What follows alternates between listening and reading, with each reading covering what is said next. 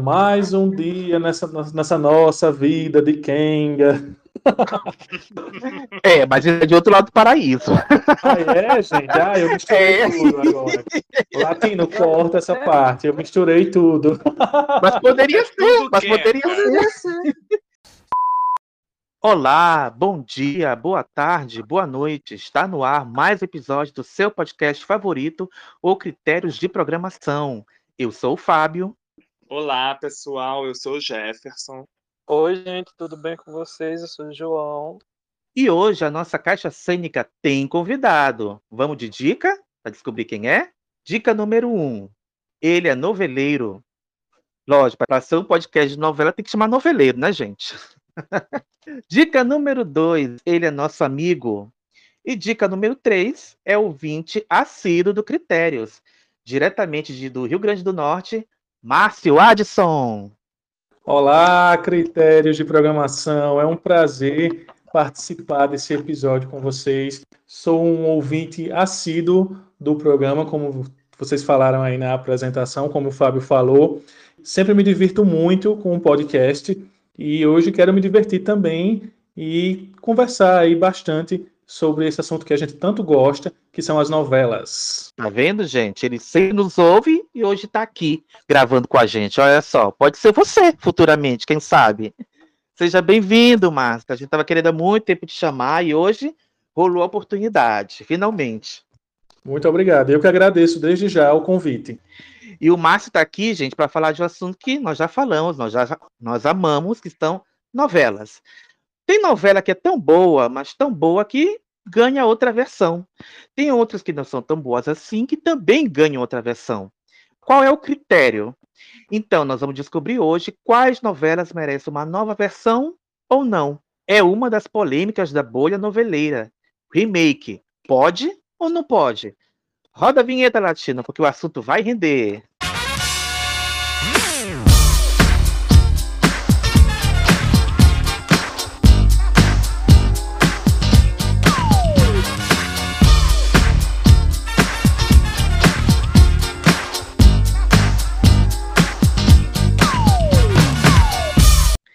Coincidentemente ou não, a última novela finalizada antes da Pand, da pandemia, foi um remake.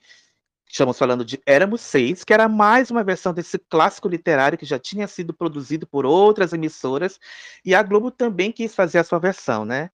A gente meio que dividiu o assunto por autores, porque praticamente quase todos os autores, é, tanto da Globo como do SBT, Record, enfim, fizeram um remake, um reboot, uma adaptação, coisas do tipo.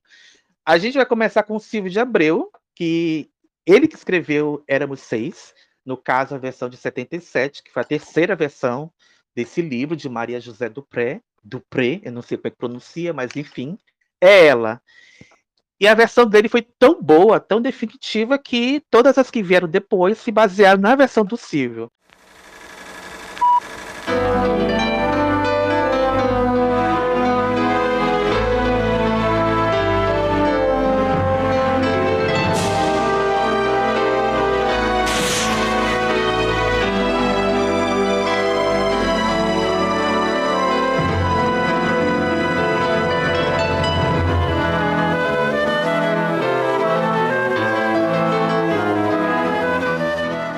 Márcio Adson, você assistiu Éramos Seis? Não é de 77, né? Imagino que não, né? Mas enfim, que está valendo. é, não, essa primeira versão eu não era nem nascida ainda, mas a versão de 1994 do SBT, eu ainda era muito criança. Eu lembro que eu acompanhava bem, eu acompanhei bem a fase inicial, porque tinha a questão das crianças, então aquilo despertava muito a minha atenção. Mas com o passar do tempo, dos capítulos, que os personagens foram crescendo, aí eu lembro que eu perdi um pouco do interesse na época, da, da minha infância, né? Mas tenho boas lembranças dessa versão do SBT, uma das melhores produções que o SBT já fez, né? Eu acho até que é a melhor, né, João? É, eu acho a melhor. Eu acho que era o. que até o SBT deveria ter ter continuado, né? A gente sabe que teledramaturgia é, se gasta muito para fazer uma telenovela, mas também se tem um retorno, né? Eu acho que o SBT tinha tanto retorno em audiência quanto em crítica, né? Era, não sei se foi muito premiada a PCA, a Troféu Imprensa, uma audiência muito boa e infelizmente é, essas novelas não duraram, né? Acho que eles fizeram mais quatro ou cinco e encerraram esse, esse núcleo que era do Newton Travesso. E você, Jeff, você viu a, a, a Éramos 6, a de 94, a de 2019? É, a de 94, a versão do SBT, na época, em 94, eu era muito criança, lembro vagamente, teve uma reprise em 2001. É, e a minha memória é mais dessa época, da época da reprise. Eu gostava muito dessa novela, é uma das minhas preferidas. É, e como o Márcio falou, na fase inicial é mais encantadora, principalmente para nós, né, que éramos crianças noveleiras, porque tem aquela magia ali de crianças, né? É, brincando, né? Tem aquela inocência. E conforme a novela vai passando o tempo, já vai ficando mais pesada, né? Mais triste, porque a temática é essa, né? O título já diz. Éramos seis, a família vai se acabando aos poucos. Já a versão da Globo de 2019, eu criei muita expectativa, mas quando os nomes do elenco começaram a serem divulgados, eu fiquei com o pé atrás. Não eu também fiquei. De todo mundo, né? Não quis me iludir tanto. É, mas superou minhas expectativas. Correspondeu, superou não, correspondeu minhas expectativas. Acho que foi uma versão bem produzida, né? Aquele padrão Globo de qualidade que nós conhecemos e admiramos. Houve algumas modificações, principalmente no final, né, da Dona Lola, agora defendida pela Glória Pires. O tempo tudo transforma. Quantas lembranças daquele tempo em que éramos todos juntos. Fico muito feliz de saber que eu tenho quatro filhos maravilhosos. Comprar essa casa não foi um bom negócio. Não. Júlio, casa não é negócio, é lar. Sonhar é bom, mas custa caro. Naqueles anos nada foi fácil. E a batalha de cada dia foi árdua. Eu não pago nem um centavo. Calma, calma, Júlio. Você sabe que se deixamos de pagar uma prestação, perdemos a casa. Nós não tínhamos muitas posses. O dinheiro era sempre contado. Você pensa que nós somos ricos? Que nós podemos jogar dinheiro fora? Eu não sei mais o que fazer com você, meu filho. A história de uma família através dos tempos. As dificuldades, os sonhos, e uma única certeza. Eles só tinham uns aos outros. Nós somos uma família. Nós precisamos ficar unidos. Dia 30, estreia a nova novela das seis. Quando éramos todos, éramos um só. Éramos seis. É, mas acho que foi uma versão digna. É, gostei desse final diferenciado. É, e é como você falou, né? encerra é, as duas últimas semanas já começando o caos da Pandy. É, mas acho que foi bem, foi bem essa versão da Globo também. Mas a do SBT continua sendo a minha preferida. Eu acho que a grande questão quando se faz um remake é o perigo da, da comparação sempre vai acontecer essa comparação, é inevitável. Então, quem viu a primeira versão vai assistir a segunda versão e vai comparar. Ator X era melhor na primeira versão, ator Y era melhor na, na segunda. Então, ou melhor, o personagem X foi melhor interpretado na primeira versão, o personagem Y melhor interpretado na segunda. Então sempre tem essa comparação. No caso de Éramos Seis, falando da versão do SBT e da Globo, eu acredito que a escolha para a Lula da Globo foi melhor impossível. Glória Pires. Eu achei que ela encarnou muito bem Dona Lula, sem cair naquele perigo da, de tentar copiar. Ela fez a Lola dela e fez de uma forma brilhante, e tanto que foi esse encantamento aí com a Dona Lola. Eu não vi a versão da Irene Havashi, eu não vi a versão de 94. Eu já tinha meus 14 anos, então já não me interessava muito. Então eu não, eu não vi a novela e também não li o livro. Então, quando eu vi Éramos Seis em 2019, a versão da Globo, para mim era uma novela inédita. Eu não sabia o que podia esperar dela. Eu, claro que eu sabia fatos, né? Eu sabia que o filho mais velho morria na guerra, eu sabia algumas coisas, mas enfim, o, o caminhar da história eu não sabia. E quando eu vi com a Glória, nossa, gente, é uma obra realmente arrebatadora. Eu comecei a ler o livro durante a novela, e o livro é muito pesado, assim, muito triste, né? E eu não consegui terminar de ler o livro, porque eu... a dona Lula sofria né? demais, né? Muito melancólico, ela sofre demais. E eu vendo o sofrimento dela, não, gente, eu não consigo terminar esse livro. Agora eu não vou conseguir. A solidão de Lola comove a todos. Ela quer recordar. Uma mulher que lutou muito. Uma mãe é para quatro filhos mas quatro filhos não são para uma mãe. Agora traz em si somente as doces lembranças da família. Eles estão aqui dentro do meu coração, imaginamos sempre. Éramos seis, daqui a pouco após Amigos para Sempre. E a versão da Globo foi muito criticada, né, quando foi anunciada. Muita gente, não, mas a do SBT é muito melhor, não sei o quê. E é isso tem como você falou, Márcio, sempre tem um risco da comparação e não vai passar nunca, né? E eu ia falar que a Glória tava precisando também de uma personagem assim, né? Porque a coitada. Nossa, a coitada da Glória, né? Bomba. a Glória merecia Lola que ser dela. De... Merecia, né, Jeff? Merecia há tempos. O último papel bom da Glória foi um remake, né? Porque pra mim o último, o último papel bom dela foi Anjo Mal, por exemplo. Desde então é só paulada, coitada. Eu vou discordar porque eu acho a norma maravilhosa, a norma de insensato coração. Eu gosto dela também, belíssima. E até em Babilônia eu gosto muito da, da Glória Pires também. Você gosta dele Outro Lado do Paraíso? ah, eu não assisti. Mas eu acho que também tinha muita crítica quando foi anunciado esse remake na Globo com relação a, ao tempo da novela, né? Porque a gente sabe que o Éramos Seja o SBT era uma coisa muito do cotidiano. É, tinha aquelas cenas longas, né? Os capítulos com muitos diálogos, muitas cenas da família. Eu acho que a primeira semana, as primeiras semanas eram todas focadas na família da Lula, né? Os outros personagens, Exato. os coadjuvantes não apareciam. Então Exato. houve uma preocupação, né? Com esse remake, mas é evidente que foi atualizada, né? Como a própria Angela Chaves falava que algumas coisas tinham que ser atualizadas, mas que a essência da novela iria permanecer, né? Como Jefferson falou, o título, principalmente do Éramos Seis, a história dessa família que ela vai se desprendendo com o passar dos anos. Uma coisa que eu achei bem legal nesse remake foi a homenagem que eles fizeram às edições anteriores. Então, a Anissete Bruno participou, a Irene Ravaz também fez uma participação especial, o Otton Bastos, a Luciana Braga, o Wagner Santisteban, o Marcos Caruso, todos eles fizeram participações especiais. Então, isso é uma forma muito bonita de homenagear as versões anteriores. Eu achei muito interessante isso.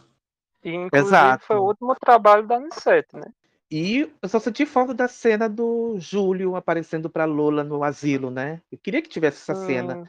Até para tipo assim, para abençoar a Lola seguir adiante com a vida dela, não acabar ali, porque todos os outros finais ela ficava sozinha no asilo, né? E nesse final Sim. teve um final feliz. Eu queria que tivesse essa participação do Antônio Calonho no final, né? Para abençoar é, Lula para seguir a vida. Eu queria. E pegando esse gancho que o Márcio falou, só lembrar que o Otton Bastos, na cena, que ele era um padre, né? Ele aparece com a. Acho que a Irene Ravache em cena, não, tô lembrado. Mas era emulando a cena da versão original que a dona Lola reza para a alma dele, no último capítulo. Exato. É muito interessante quando eles fazem isso, né? Essa, essas homenagens que sempre tem, né? Nos remakes, quando fazem novas adaptações, eles buscam homenagear tanto o autor quanto os atores. E o Silvio de Abreu é, foi seguindo a carreira dele, fez grandes sucessos, enfim. Até que chegou o ponto da vida dele que ele chegou, pensou e disse: Ah, eu quero fazer um remake de uma obra minha. Fiz tantas, eu acho que tem que ter um remake de uma novela minha. E tanto texto que ele poderia ter escolhido, ele foi escolher logo o de Guerra dos Sexos. Guerra dos Sexos. A vontade que eu tenho é de jogar esse café na sua cara. A senhora não teria coragem.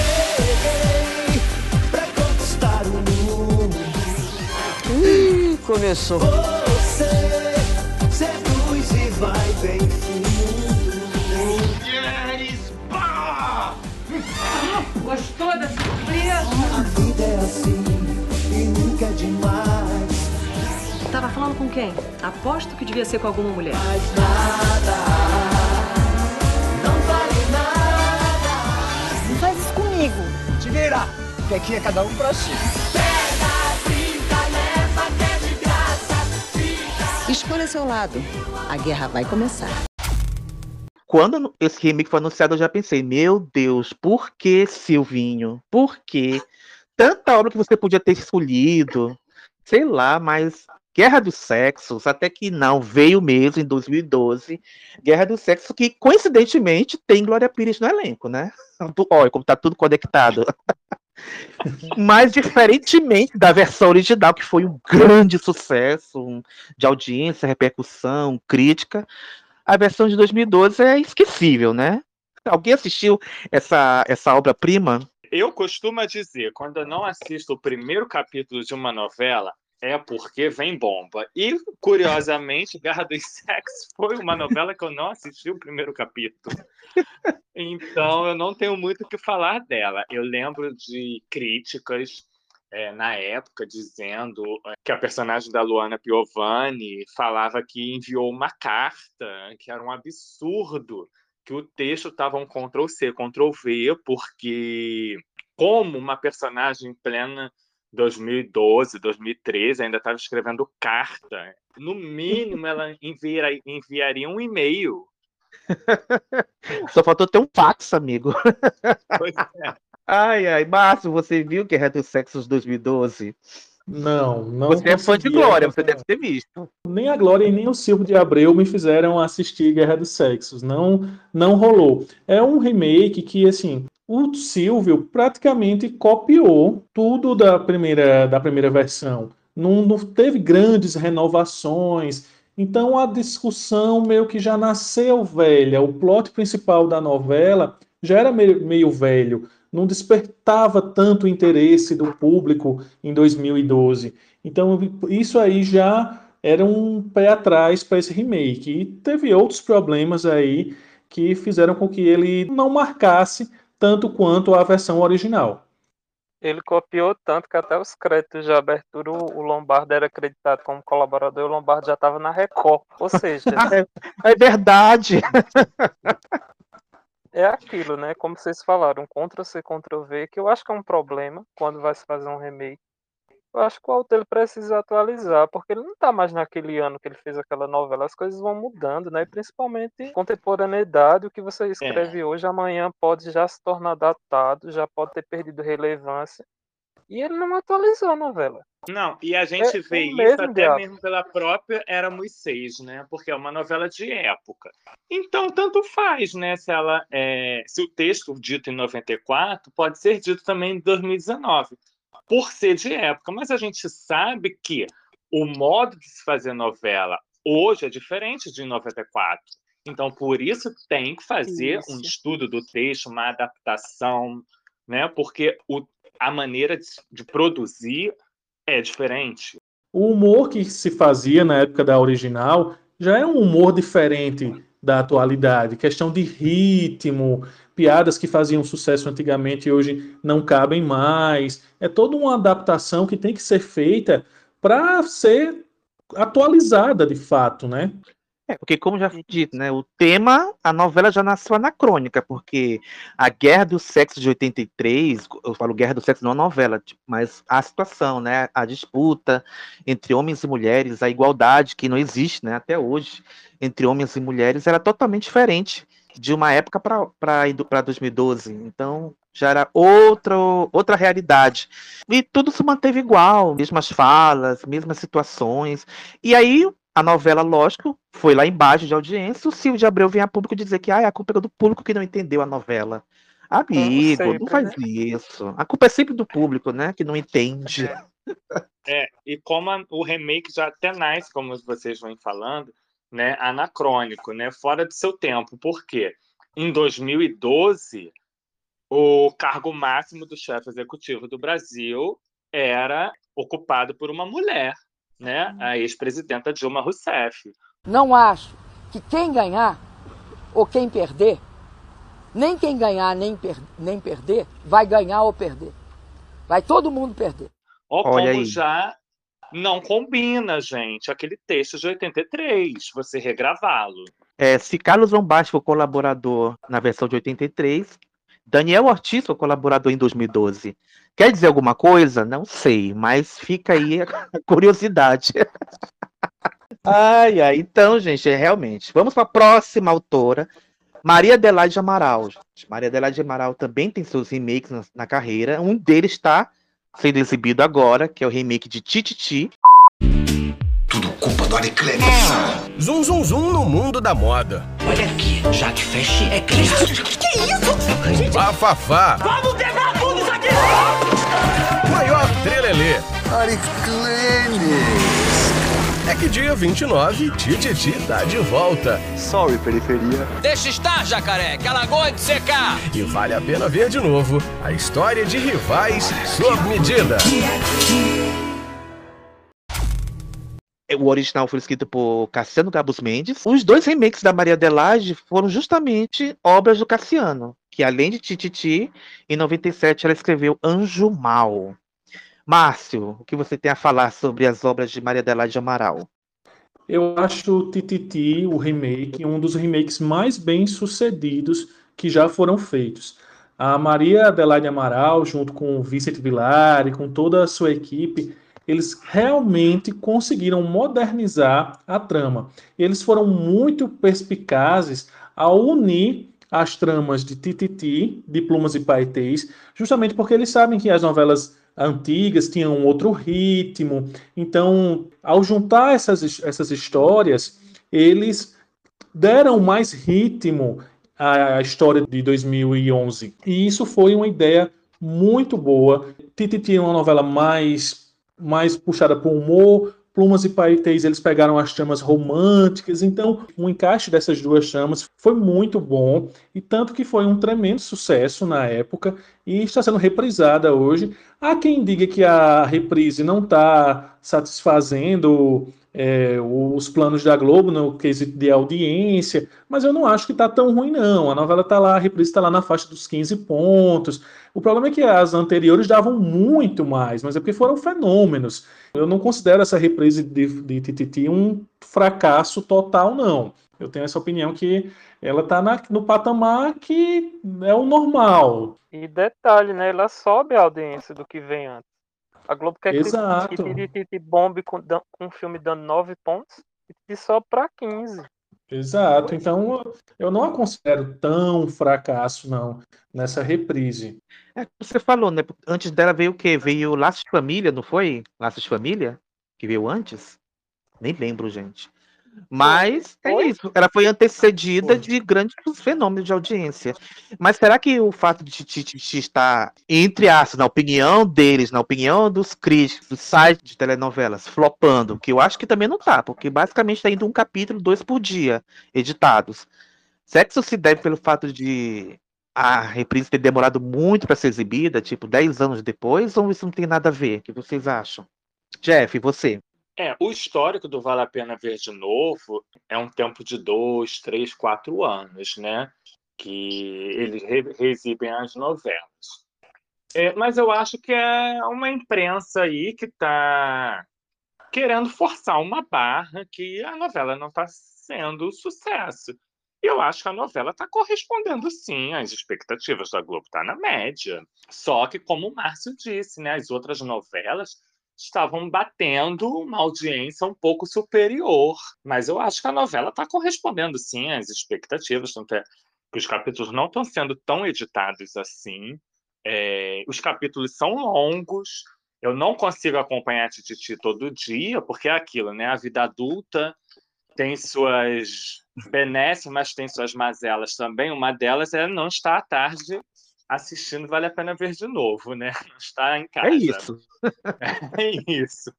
Mas então não é todo dia que eu consigo assistir, mas quando eu consigo, eu percebo que a novela começa antes das cinco e termina já às seis, seis e cinco, né? Então eu acho E que não tem vai horário. bem. E não tem horário para começar. Tem dia que começa. Não tem. Nossa, Eu é uma loucura. erro. Tá uma loucura, né, Márcio? Teve um outro problema no início que a Globo exibia em horários, cada dia era um horário diferente. Ah, um jogo de futebol, um jogo de vôlei, não sei o quê. E tem dia que a novela ia cedo, antes desse evento, outro dia era mais tarde, e o público não conseguia eh, acompanhar muitas vezes isso. Então teve dia que deu nove pontos, mas por conta disso, por conta dessa inconstância no- na grade de programação. Depois que deixaram ela quietinha, no horário dela, no mesmo horário, todo dia, no final da tarde, ali, a audiência estabilizou e como o Fábio falou, agora tá, tá indo, a edição não está correndo tanto, está indo praticamente um capítulo por dia, então não consideram tão fracasso não essa reprise. É aquela coisa, Globo, Tititi não tem culpa se nos tempos de imperador é ruim não dá audiência. Desculpa, pronto, falei. Eu acho que também entra o lance dessa coisa de algumas piadas, talvez, para dona de casa, é, que a gente até estava comentando em off, né? Talvez tenha gente que não gosta da novela, mas a novela é muito boa, como o Márcio falou, como vocês falaram. A Maria Adelaide Amaral soube muito bem fundir as histórias, né, com Plumas e Paetês, e não somente Plumas e Paetês, que a novela que era para ser o remake acabou se tornando uma grande homenagem para o Cassiano, né? Porque ela começou a trazer personagens de várias novelas. Então veio personagens de Meu Bem Meu Mal, veio Mário Fofoca, que era um personagem do Luiz Gustavo, que ganhou até seriado. Né? Veio outras novelas, outras participações. Então virou um, um remake da obra do Cassiano, né? Uma E grande eu diria homenagem, mais, né? João, que virou uma grande homenagem à telenovela, porque tem muita citação a novelas de outros autores também. Eu lembro de uma cena da em que alguém encontra a Malumada, acho que é a personagem da Cláudia Raia, encontra a personagem da Malumada e chama ela de fera radical, ouvem o disco. Não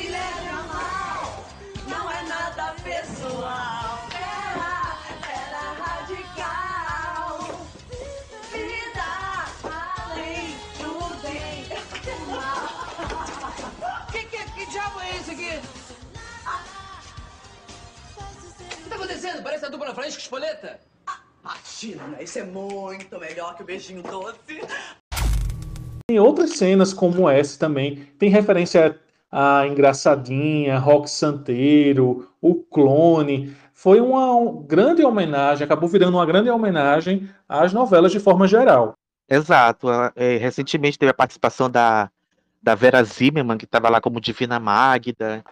É, enfim, vem outras participações por aí. Tititi é um sucesso, a gente já falou isso, a gente adora, eu, eu, pelo menos eu adoro. E acho chato, né? Porque é uma novela muito boa, uma novela que foi muito pedida para ser reprisada e tá com essa pecha de derrubar audiência, né? Acho muito injusto. Além do, de tudo isso que a gente já falou, eu gostaria de destacar que Tititi, a nova versão, tem uma das melhores tramas gays de todas as novelas. Assim, a abordagem gay da novela foi muito feliz nesse remake. Exato. Tá começando agora essa trama, inclusive. Tá começando essa trama. Eu tava até brincando, nossa, gente, mas o Thales é um stalker, ele tá atrás de Julinho o tempo todo. O Júlio até pensou, cara, não vai rolar. tá muito engraçado. Tá muito bacana, mas é realmente é isso. É, é porque antes sempre mostravam as tramas gays como tramas estereotipadíssimas. o- Enfim, já falamos até disso de em vários outros programas. Então, Maria Adelaide merece realmente esse, esse crédito. E falando nela, ela antes era colaboradora de outros autores, e a primeira novela dela foi justamente um remake do Cassiano, que foi Anjo Mal, em 97. Eu nunca tive muita sorte. Pra falar a verdade, até agora não tive uma vida nada fácil. Mas isso não diminuiu meus sonhos. Eu sei exatamente onde eu quero chegar. Quem é você? Sou Anice. A nova babá do Theo. Eu mereço uma vida boa. Morar numa casa linda, com um marido rico que cuide de mim. Você tá de olho em alguém da alta, Anice? Isso é pedir demais? Eu não tenho medo de lutar pela minha felicidade. Eu posso até começar por baixo, mas nada, nem ninguém vai me impedir de conseguir o que eu quero. Você não tem a menor chance de tirar o seu Rodrigo da Dona Paula. Duvido? É, Jeff, você que é fã de Glória Pires, o, o que você tem a falar sobre Anjo Mal, Bad Angel? Ai, ai, vamos lá, Anjo Mal. Gosto muito até o casamento da Nice. Depois, olha, Nice pra mim vira uma boboca. Chorona, correndo atrás, sendo humilhada por Rodrigo. Ai, ai, lamento a mudança de personalidade de Nice. Até o casamento é maravilhosa. Depois, eu torço pra Rui Novaes. Mas aí não seria uma forma de meio que se adequar ao horário, porque a novela é às seis, né? Não- Não seria ela pensando, ah, o público precisa torcer pra Nice de alguma forma. Aí não seria por conta Mas eu já que ela muda a torcia pra Nice, personalidade? querendo. Eu já torcia pra Nice, querendo pegar o patrão. Eu já torcia pra ela. Porque eu digo isso porque a primeira versão tem o, o lance da, da Anice ser vilã até o final, né? Inclusive, o final dela é trágico. Rodrigo, eu não me arrependo de nada do que eu fiz.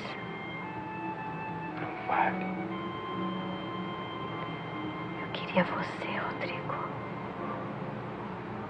Eu mesma decidi que eu nasci para ser sua mulher. Mas eu acho que Deus não quer me ver muito feliz. Por isso ele me deu tão pouco. E agora quer me levar. Fale assim, Nice. Você não vai morrer. Eu quero dizer, Rodrigo, que foi muito bom amar você. Apronta todas, né? A Nice da Suzana Vieira. Que diferentemente da versão original, né? A Alice que tinha mais uma característica de vilã mesmo.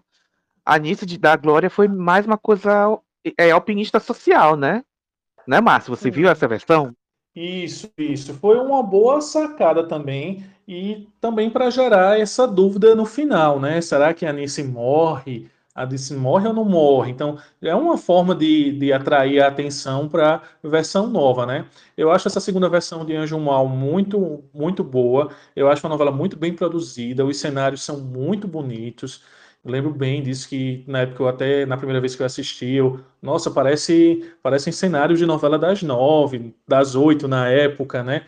Acho muito bem produzido, acho o elenco muito bom. E a trama tem até uns momentos bem ousados. Tem uma cena do, de uma tentativa de estupro, é uma cena bem forte do personagem do, do Leonardo Brício com a personagem da Thais Araújo. É uma cena que, sempre que a novela é reprisada, também gera repercussão, até porque na época foi exibida no horário das seis. Foi um, remake que deu um- muito certo, Anjo Mal. É, deu tão certo que, inclusive, é, a Maria Adelaide acredita justamente a uma ajudinha do Cassiano, né? Porque diz que ela entregava, né? Ela conta para aquele livro Autores, entregava várias sinopses e nada. Nenhum era produzida. Aí um belo dia ela mandou rezar uma missa em memória de Cassiano Gabus Mendes e o Bono ligou para ela. Ó, eu quero que você faça uma novela, um remake do Anjo Mal. E ela fez, a novela foi um sucesso, né? E todas as reprises de Anjo Mal são sucesso também, né? Isso, já estou duas vezes, não vale a pena, né?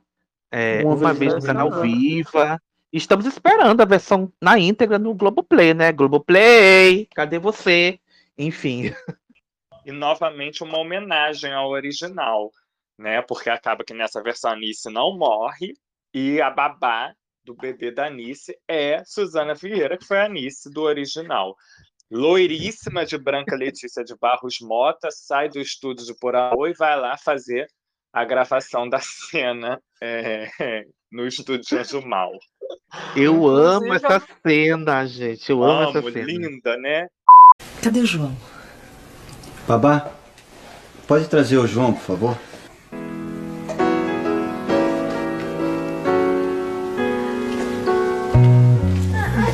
Como vai? Oi. Vai comigo, vai. Amor. Amor, que saudade. Que saudade. das verdades que eu sabia. Faz um favor. Arruma as coisas dele pra mim. Eu não esqueci. Inclusive a novela termina com uma homenagem pra ela, né? Falando nosso agradecimento pra Suzana Vieira, primeira Nice, pra Cassiano, pra não sei quem. E a Anice da Suzu dá aquela olhadinha pro Rodrigo, subindo a escada com o bebê. Exato, exato. Porque Anjo Mal, a versão original, praticamente catapultou a carreira da Suzana, né? A partir Uhum. daí, então, só- foi só sucesso. Não é qualquer atriz, né? Que a Anjo Mal é sucessora e é a Senhora do Destino. É isso, gente. E É que isso. esteve em Éramos Seis, né? Olha aí, tá gente. tudo conectado. E falando que ainda Tudo. demorava ela entrar e ela queria gravar. Mas, gente, ela não era Dona Lola. Não era, entendeu? Su, é isso. Ai, gente. Bom, próximo autor, gente. Depois, é, acho que tem a grande autora, né? A grande dama das novelas, que é Janete Claire. Se Maria Adelaide Amaral foi feliz nos seus remakes, a gente não pode dizer o mesmo da Janete, né? Não que seja culpa dela, mas enfim, não sei se os adaptadores dos remakes das obras dela captaram o espírito de Janete. Não sei. Eu vou falar aqui na ordem que tá aqui no roteiro, gente. É, o primeiro remake da, da Janete que foi escrito, que foi ao ar, foi Selva de Pedra. Que até então era um grande mito, né? Ninguém sabia como é que era, não tinha quase nada de cena dela no YouTube, até que o Viva nos surpreendeu e colocou no ar, é, reprisou um tempinho atrás.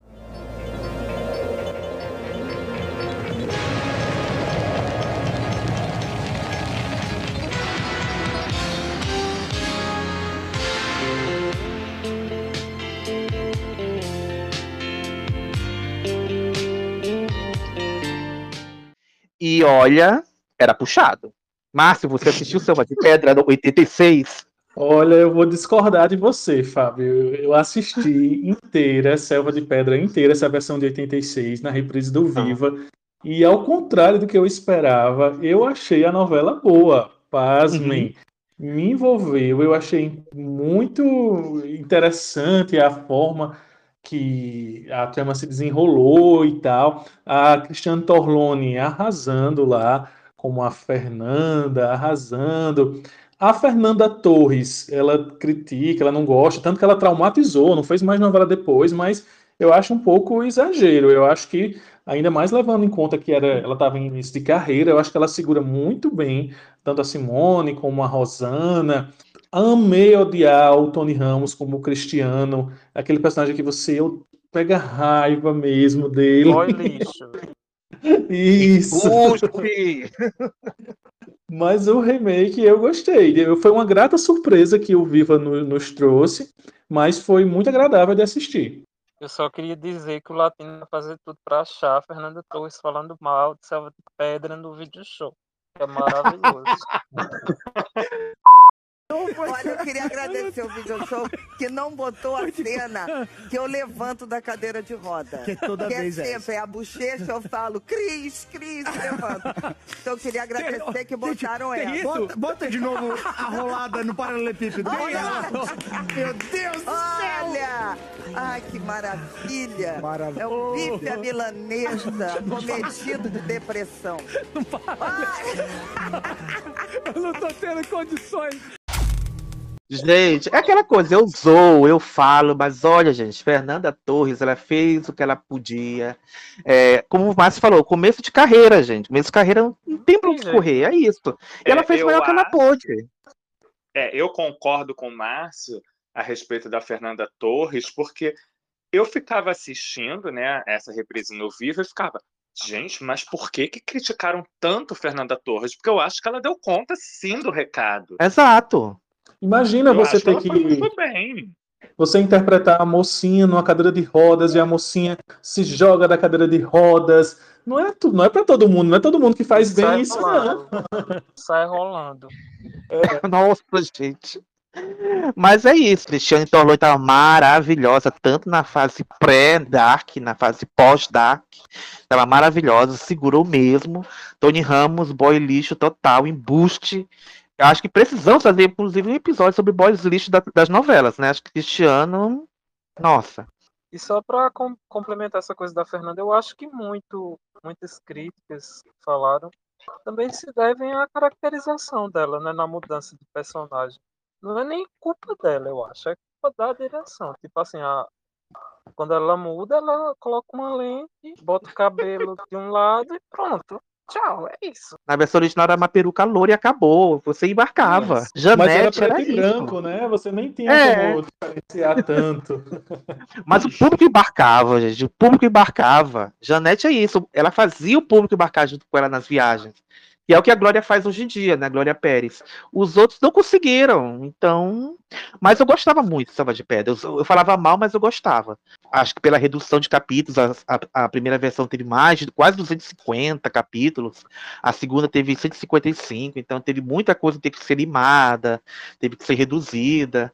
Mas eu acho que no geral foi bem. O público embarcou, foi sucesso na época. Então tá valendo. Eu vi a versão original na, na edição do DVD. Eu tenho o box de Selva de Pedra e é incrível isso que você falou. Assim, Janete Claire é muito envolvente. Mesmo a novela sendo preto e branco, mesmo a novela sendo um outro ritmo, você se rende. Eu assisti o DVD de forma muito rápida porque a trama é muito envolvente. É E é um clássico, né? Eu acho que é a única, uma das únicas que dá 100 pontos, né? Tem aquela história que é no julgamento, O né? último Quando ela capítulo bateu 100 desmascarada. pontos. Vocês acham que seria possível uma terceira versão de Selva de Pedra? Eu sou super a favor. Hoje em dia acho que daria muito certo. A temática central da ambição, né, é dá super certo. Eu acho que bem adaptada funciona muito bem até hoje. É um tema atemporal, né? Exato. Enfim, depois de Selva de Pedra 86, o segundo remake de obras de Janete foi em, em 1995, Irmãos Coragem. Irmãos Coragem, a história de uma família marcada por lutas e grandes paixões. Duda, um craque de bola que voltou a coroado, mas se meteu numa grande confusão. Ela é uma boa moça, Duda. Você ia fazer um ótimo casamento. Mas assim, obrigado por uma faca no peito. João e Jerônimo vivem em busca de um sonho. Eu preciso achar uma pedra das grandes, doutor. Eu vou achar. E combatem as injustiças do poderoso Pedro Barros. Você sabe que comigo não se brinca. Um homem que domina a cidade com suas próprias leis, mas desconhece a misteriosa doença de sua única filha. Eu não sou sua filha, velho. Será que eu tô ficando louco? Um estranho caso de dupla personalidade que transforma a tímida Lara na selvagem Diana. Se você me quiser, sou sua. Uma mulher que enlouquece de paixão o maior inimigo de seu pai. Pode ser até filha do demônio, mas eu quero ser Diana. Qualquer problema com a minha vida se resolve comigo. Nesta segunda, estreia Irmãos Coragem, a nova novela das seis. Um grande sucesso de Janete Claire, marcando o início das comemorações dos 30 anos da Globo. Irmãos Coragem, que foi é, concebida para comemorar o aniversário da Globo de quantos anos, gente? 30 anos, não é isso? 30. anos da Rede Globo. Estreou logo no comecinho do ano, mas, enfim, não sei o que aconteceu para Irmãos Coragem não funcionar. Alguém pode explicar? É, boatos que o remake não dá certo por, pela adaptação. Né? Era uma novela das oito e vira uma novela das seis. É, o elenco também não era de grandes nomes assim, o elenco principal. É, Dias Gomes, que era a esposa da Janete, é convidado né, para escrever, começa a escrever e cai fora, como sempre. Dias, amamos você. Mas você não gostava de escrever novela, nós já sabemos. E tem, também tem um desacerto com a direção, né? Que diz que a direção queria de um jeito. É, e aí tem um atrito com o. Luiz Fernando Carvalho, né? E ele critica. Isso aqui é novela, quer fazer, quer fazer filme dentro da novela, enfim, né? Você viu, Márcia, Irmãos Coragem, ou não te atraiu na época? Não, na época também não me atraiu, assim, sabia da fama da novela, tinha flashes, assim, de, do que passava no video show, né, das cenas clássicas, mas não, não foi uma trama que me interessou rever na época. E é curioso que eu achava que essa novela tinha feito sucesso, porque eu lembro de ver muita capa contigo com Irmãs Coragem. e fui tombado, né? Foi um fracasso a novela. Nossa, eu me lembrei agora. Eu me lembrei agora daquele episódio de Flops que a gente fez do Wesley falando que sobre Mico Preto. Era Mico Preto? Gente fina, É, que, nossa, achava que era sucesso. Eu achava que Três Irmãs era sucesso, né? Eu não assistia, que era um sucesso. Olha, gente, outra, outro episódio. Achei que era sucesso, mas era flop. Me enganei. Eu não assistia muito Irmãos Coragem na época, mas eu via muito conti revista contigo e tinha lá troca, troca de ator, de diretor, sai ator, entra diretor. Acho que uns 10 diretores entraram pra essa novela, mas nenhum salvou a pátria, né? Um dos poucos destaques de- dessa versão de, de Irmãos Coragem foi o Murilo Benício, ele fazendo o Juca Cipó. Ele cortou a sobrancelha, tinha toda uma caracterização. Cerrou um É, dente também, olha aí, olha aí. Não, isso foi um dos poucos pontos positivos de, dessa versão de Irmãos Coragem. Eu me lembro que o que me atraiu para ver essa novela foi ver a trama da dupla personalidade, né? Como é que é isso? Porque eu pra mim era novo, eu não sabia o que que era. Como assim uma pessoa pode ter duas, três personalidades? Lara, Diana e Márcia. Então, tipo assim, a Lara tava lá, vup, baixava, baixava um santo, ela virava Diana. Então, E só tinha duas, né, nessa versão. no começo era só Lara e Diana e depois vem a Márcia. Depois vem a Márcia. Mas eu não É, lembro dela. público- O público já tava confuso, Eu ficou não- ainda mais, mas enfim. Eu não Eram três de nada personalidades, amigo. Coragem. Eram três. Mas, mas admiro muito essa premissa dessa novela. Gostaria de E também- assisti-la. A original. É, o que eu lembro, eu lembro bastante do lance da Potira, que era nessa versão era Dira Paz, né? Que Isso. ela morre na versão original, né? Hélio Jerônimo, né? E no final. Jerônimo. Ele morre e dizem que a cena é muito marcante, que ele está carregando o corpo dela e ficou a expectativa para ver se esse final ia ser mantido, né? E parece que houve uma mudança, né? Que a gente não sabe, o público não soube se ele tinha morrido. Foi uma coisa bem poética. Eu lembro É. vagamente dessa cena. É, fica aí o questionamento, né? E teve também a questão da homenagem aos atores da primeira versão, né? Tem participação da Regina Duarte, do Cláudio Mazo. Eu acho que o Tarcísio participou de- da novela também, não me lembro, não lembro dele. Milton E a Gonçalves que própria participou. Gabriela, né? A própria Gabriela, Gabriela. Fazia o personagem da mãe, né?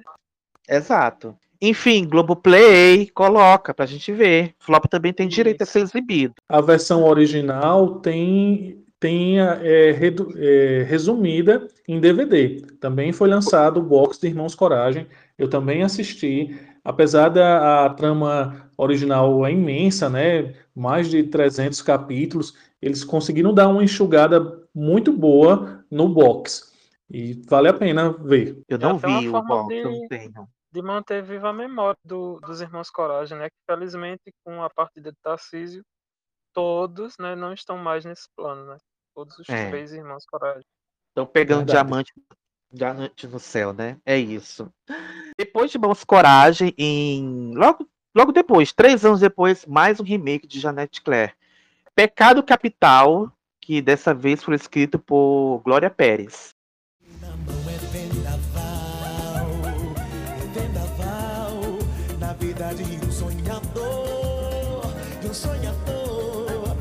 Gente aí se engana e cai da cama com toda a ilusão que sonhou. E a grandeza se desfaz quando a solidão é mais. Alguém já falou. Ai, ai, Márcio, você viu Pecado Capital de 98? Você tem o DVD de 75 e você pode comparar as duas versões? Eu tenho o DVD, assisti a versão do DVD, muito boa também. É, agora o, o, remake foi bem problemático, né?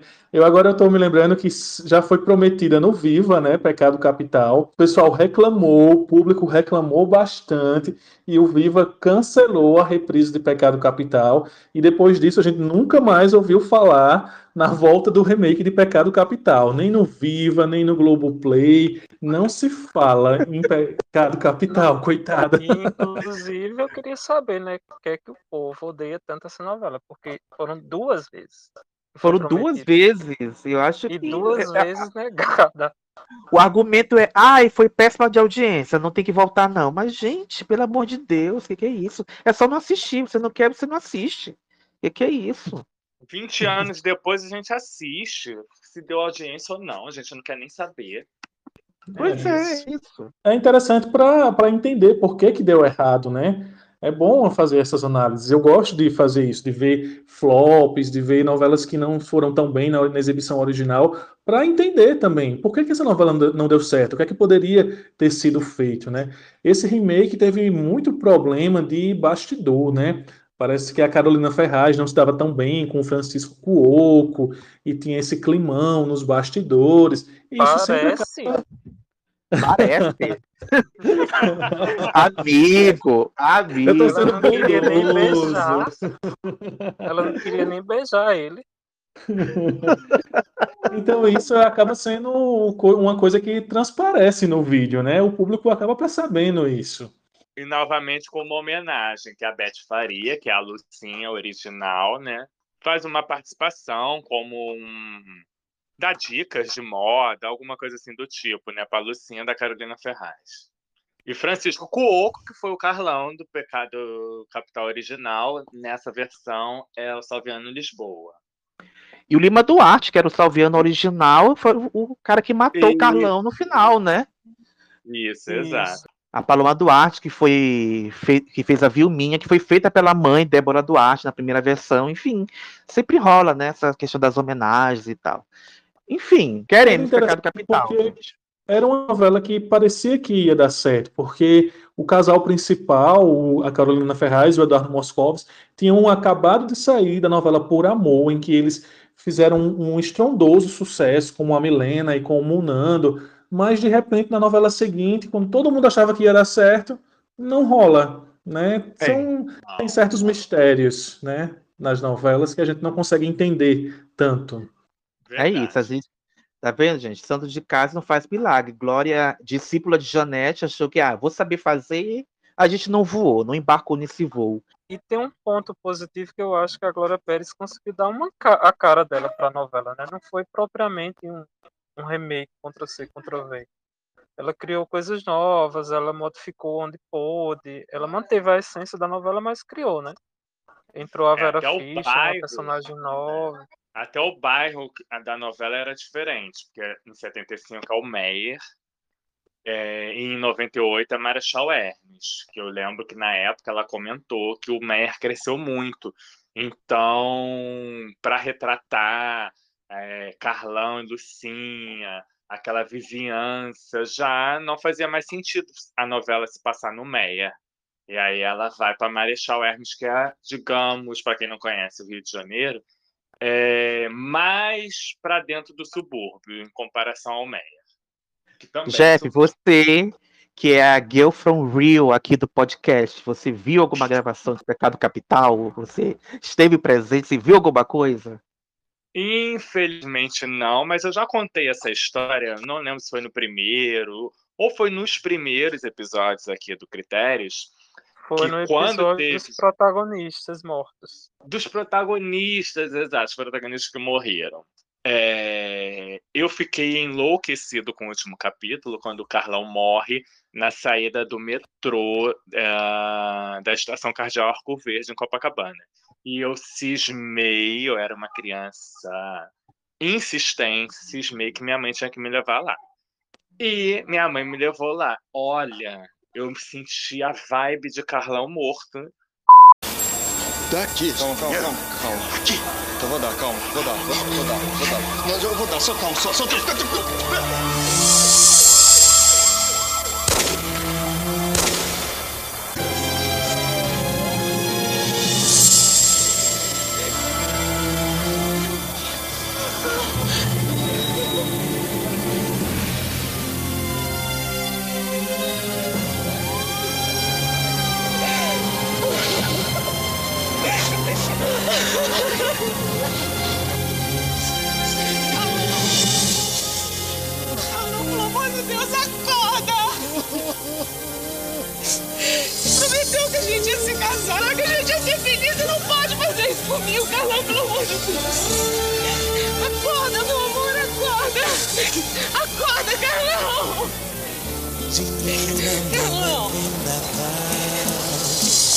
É vendaval na vida de um sonhador, de um sonhador. Naquela praça, na saída do metrô, eu com 10 anos, enlouquecido. Olha, foi uma emoção. O único estar numa locação. Coisas de criança louca por novela. É isso, gente. Eu vou fazer um grande tour por locais onde foram gravadas novelas. É isso, gente. Acho que quando o dia que eu for no Rio de Janeiro, eu não quero conhecer Christian Denton nem nada. Eu quero saber onde foi que o Carlão morreu, quero saber onde foi gravada a novela tal, e é isso. Ah, eu posso contar uma história sobre isso? Pode, pode, pode. Deve. Na minha última ida ao Rio, eu estava andando, voltando de Uber pro hotel, no caminho, aí passou pelo Leblon o Uber. E eis que o, o Uber passa na rua do prédio da Helena. Eu simplesmente, quando eu me toquei que eu estava na rua da, da, da Helena, do prédio da Helena, eu não contei conversa. Eu disse, para, para, para, para, Uber. O que foi? O que é está acontecendo? Eu, Moço, eu vou descer aqui agora, porque aqui é o prédio da Helena. Eu tenho que tirar uma foto aqui. A viagem tá paga, tá no cartão. Pode seguir, mas eu vou ficar aqui. E o Uber sem entender nada. O Uber Meu deve Deus ter do achado assim, esse menino é um louco, esse cara é um louco. Do nada, assim, eu- eu, realmente eu gritei, para, para, para, é aqui que eu vou ficar. João Kleber, socorro! Eu não sou daqui, tenho mas eu vou ficar aqui. Aí pronto, aí eu aproveitei que eu desci lá e fiz o tour no Leblon, visitei a frente do prédio da Helena, depois fui na livraria do Miguel, dei toda uma volta ali pelo Leblon, tive meu momento, o Manuel Carlos. Amigo, me diz que você pegou o fone de ouvido, abriu o Spotify e colocou Corcovado pra ouvir enquanto andava no calçadão, pelo amor de Deus. Com certeza. Ai, ai, já disse pro Jeff, vou fazer a Helena pensativa e co- como vai você tocando meu, no meu fone. É isso. Gente do céu, vamos voltar pro canteiro, pelo amor de Deus. O remake, a Janete foi super feliz, né? Já teve, já foi melhorzinho do que os outros, assim, pelo menos é o que se fala, né? Que foi a versão de O Astro em 2011. Eu sempre achei que o Astro deveria ter um remake na época, e quando veio aquela proposta de novelas das 11, é, resgatar clássicos em um novo horário, eu fiquei muito feliz, né? Menos capítulos e tal. Em setembro, se Vênus me ajudar, virá alguém. Eu sou de virgem e só de imaginar me dá vertigem. Minha pedra é ametista, minha cor o amarelo. Eu não vi, lógico, a versão original, tem poucas cenas no YouTube. Espero que o dia venha no Globoplay ou no Viva, mas eu acho que eu acho, pelo que eu vi, né, que a versão de 2011 não ficou devendo nada, né, Márcio? Concordo, foi uma, um remake muito feliz. Ah, essa questão do horário das 11 permitiu uma liberdade maior, então tem, teve cenas mais calientes. Isso foi muito bom. E tanto que a novela ganhou o Emmy Internacional, né? Melhor novela de 2011.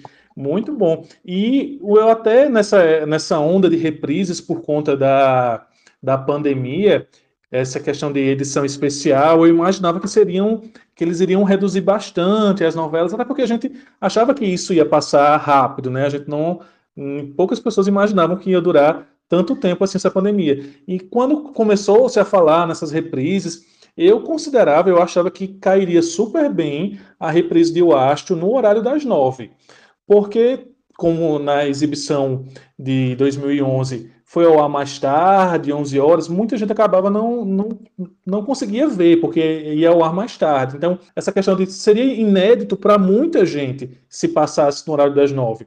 Eu acho que poderia ser interessante, assim, soaria como uma certa novidade para muitas pessoas. E como ela é curtinha, se por um acaso não desse certo na, na audiência, terminaria logo, né? Eu apostaria em O Astro no, no horário das nove na, durante a pandemia. Você apostou em O Astro, eu achava que iam exibir Gabriela, do Valsi. Também, também acho que seria uma reprise que daria certo no, no horário das nove. É, o Fábio falou, eu também gostei do, do remake de O Astro, eu achei o elenco tava bem, né? Tinha até também as homenagens que são de praxe. Francisco Oco, que tinha feito o, o personagem original, agora voltava, Herculano né? Quintanilha. Guru. Isso, Herculano Quintanilha voltava como o guru do Herculano do Rodrigo Lombardi. Ah, esqueci o nome dele. Pérragos. Pérragos, uma coisa assim, né? Não, não lembro Teve uma cena que o Francisco Oco, mentor de Rodrigo Lombardi, lembrou do passado dele e era cenas da versão original. Isso, Ele com a isso. Dina. Quem o fez a, amor a- do passado, né? o amor Isso, do é. passado. Exato. A Quem- Dina, era, a Dina era a Carolina Ferraz nessa versão. Olha aí, gente, tudo escrito. Carolina, protagonista de outra, outro remake de Janete. Como tinha que ser, tá vendo? E tinha, a gente não pode deixar de falar, né, gente? Regina Duarte, acho que quebrou tudo como Chloe Rayala, surtadíssima, louca. Eu acho Aquelas que tava caras ótima. e bocas. Tem memes até hoje. Memes até hoje. Aquela- A cena da Chloe presa no final é tudo. Vai, prende. É tudo. Coloca tudo. as algemas. É tudo. Não, e o, e o melhor desse final, vocês vão lembrar que teve o Quem Matou, né? O grande Quem Matou. Quem matou Salomão, Salomão Ayala. Rayala. Rayala.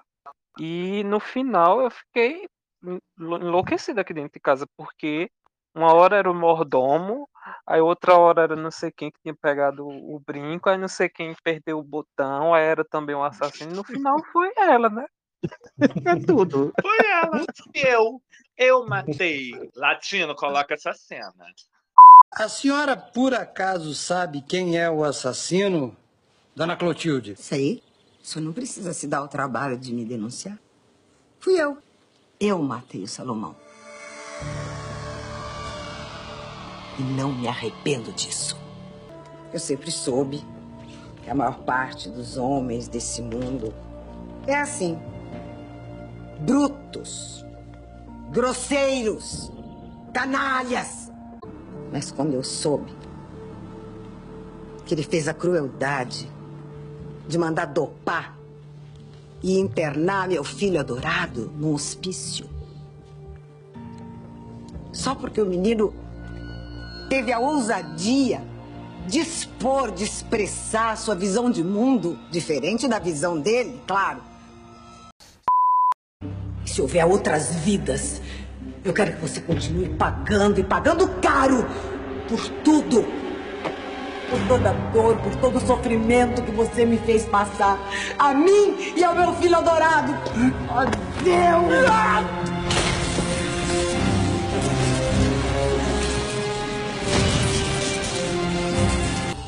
Quanto ao tufo de cabelo que o doutor Salomão arrancou do assassino, agora nós podemos fazer os exames. Oh!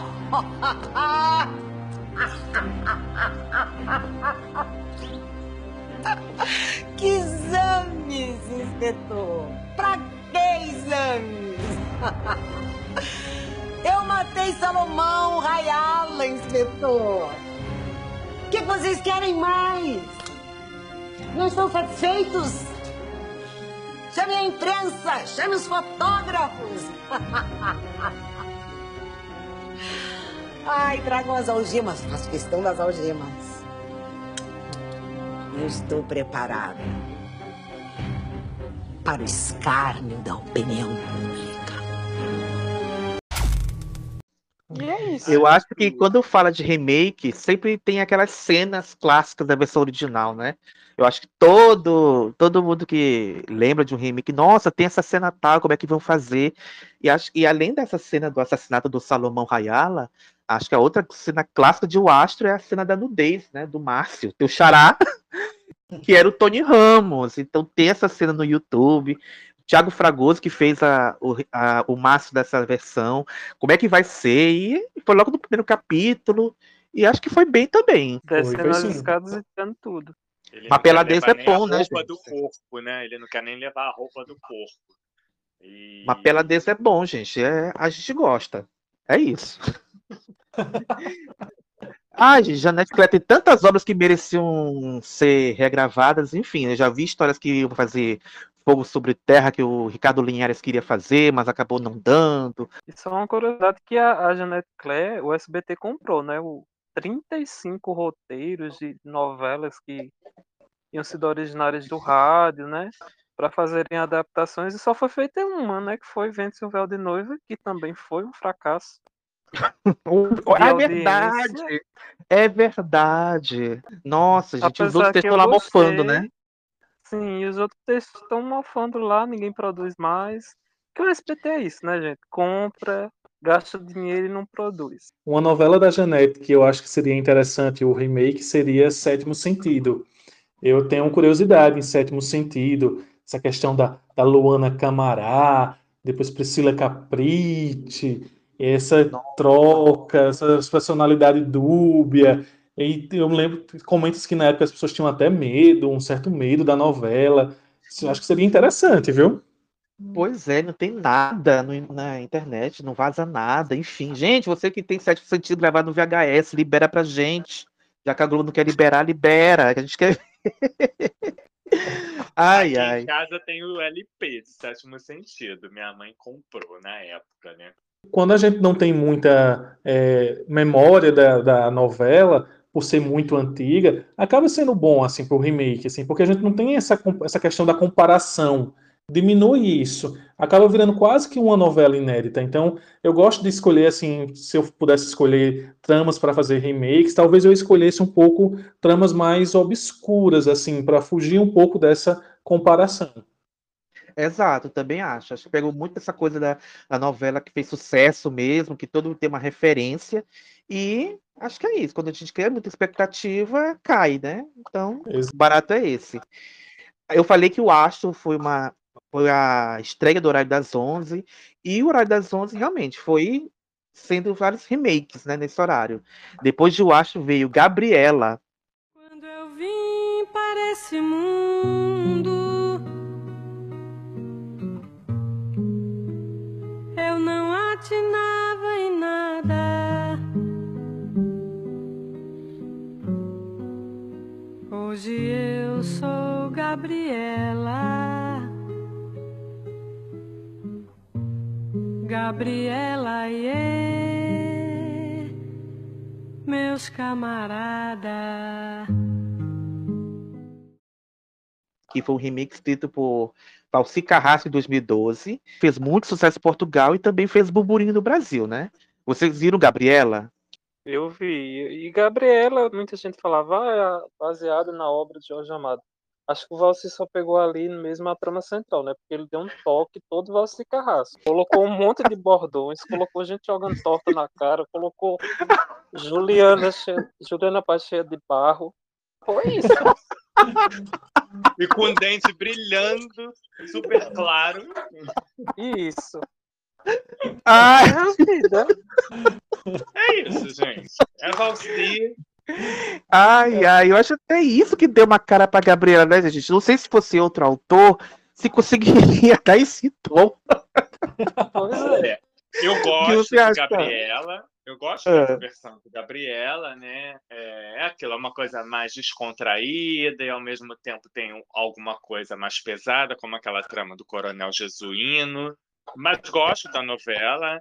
é, E eu tô perdido no que eu tava pensando. Ah, lembrei, lembrei. Não gosto da escolha de Juliana Paz como protagonista. É, eu acho que Gabriela deveria ser um rosto inédito. Ali tinha que lançar uma atriz. Ou, na minha opinião, se era para escolher alguém já consagrada, eu colocaria Camila Pitanga no papel. Não gosto da Juliana Paz é, no papel, mas aí é uma opinião. É, mas a novela em si, acho que boa, divertida. É, tem aquela trama ali política também. Gosto do Matheus Solano com a Luísa Valdetaro. É, vale a pena assistir. Temos Ivete Sangalo como atriz, fazendo Maria Machadão, a dona do cabaré também. E fez bem, né? Na medida do possível. É, Sim. eu Ela acho que não- fez bem. Fez muito bem a, a Maria Machado, apesar que na época eu achava que quem ia fazer fosse a Elizabeth Savala, né? Que falavam. Falavam que era notícias. ela, né? E acabou que de última hora ficou com a Ivete Sangalo. Mas a Cogitava novela. a Elizabeth Savala, até porque faz muito Valcer Carrasco, né? Geralmente, Sim. novela dele, ela tá lá, né? Mas dessa vez não fez. A, no- a novela é uma Gabriela versão Valci Carrasco, com tudo de bom e de ruim que o Valci Carrasco tem na sua história, né, de características, né? Mas eu achei, eu achei bom o, to- o tom que ele deu, o tom mais, mais divertido, mais puxado para o humor. Eu acho que Isso. acabou casando bem, assim. Tanto que até hoje a gente lembra também de bordões como esse, como esse é, se prepare que se arrume que eu vou lhe usar. Agora, deite que eu quero lhe usar. Hoje as pessoas dizem isso, lembram disso, né? Marcou bastante. Laura Tem a Cardoso com Vida Kenga, de de Laura Kenga. Cardoso. Isso. Sim. Vida de Kenga que era bom. Latino coloca. A vida de casada é uma chatura. Vida de é que é bom? Latino coloca. Ai, teve lá o, o personagem do José Vil, que vou cagar, dá licença que eu vou cagar. E é isso, ficou, marcou. Isso. O casal, eu acho que o casal protagonista não deu certo. É o Nassib do Humberto Martins a Gabriela da Juliana Paz tem capítulo que eles não apareciam. E o Valci, como é mestre em dar a volta por cima, ele acabou deslocando né, as outras tramas, os personagens acabam ganhando destaque, como o Jefferson falou, a Luísa Valdetaro, o Matheus Solano, a Vanessa Giacomo, né, que é a Malvina, chamou muita atenção, o Coronel Jesuíno. Mas isso é uma coisa muito também da obra, né? Porque tanto no livro como na versão de 75, a Gabriela não era a protagonista absoluta da Isso. história, né? Então acho que Isso que eu ia tinha muito o que falar, fazer, ela né? leva mais o nome do, do, do livro, porque o livro é um livro completamente político. Exato, exato. Isso. Não, eu falo assim porque a Gabriela da Sônia Braga foi eternizada, né? Tanto no cinema quanto na TV. Né? Olha, Já da eu Juliana, não assisti, não pode ser o mas mesmo, eu né? acho, é, eu não assisti, mas eu acho que a Sônia Braga, a Gabriela da Sônia Braga, foi mais eternizada pela cena da pipa. Pode eu ser. acho que é foi isso, mais por ser. isso, entendeu? É quando assim a cena é totalmente despretensiosa e vira aquele mar, né? Como Uhum. inúmeras da, da teledramaturgia. Eu, eu acho que essa cena da pipa é mais uma, né? Que é uma cena assim tranquila dentro da novela, simples, mas vira aquele marco na TV. É, porque a gente nem lembra, né, da, da Gabriela da Juliana, então, enfim. Ficou a da, da Sônia pra posteridade mesmo.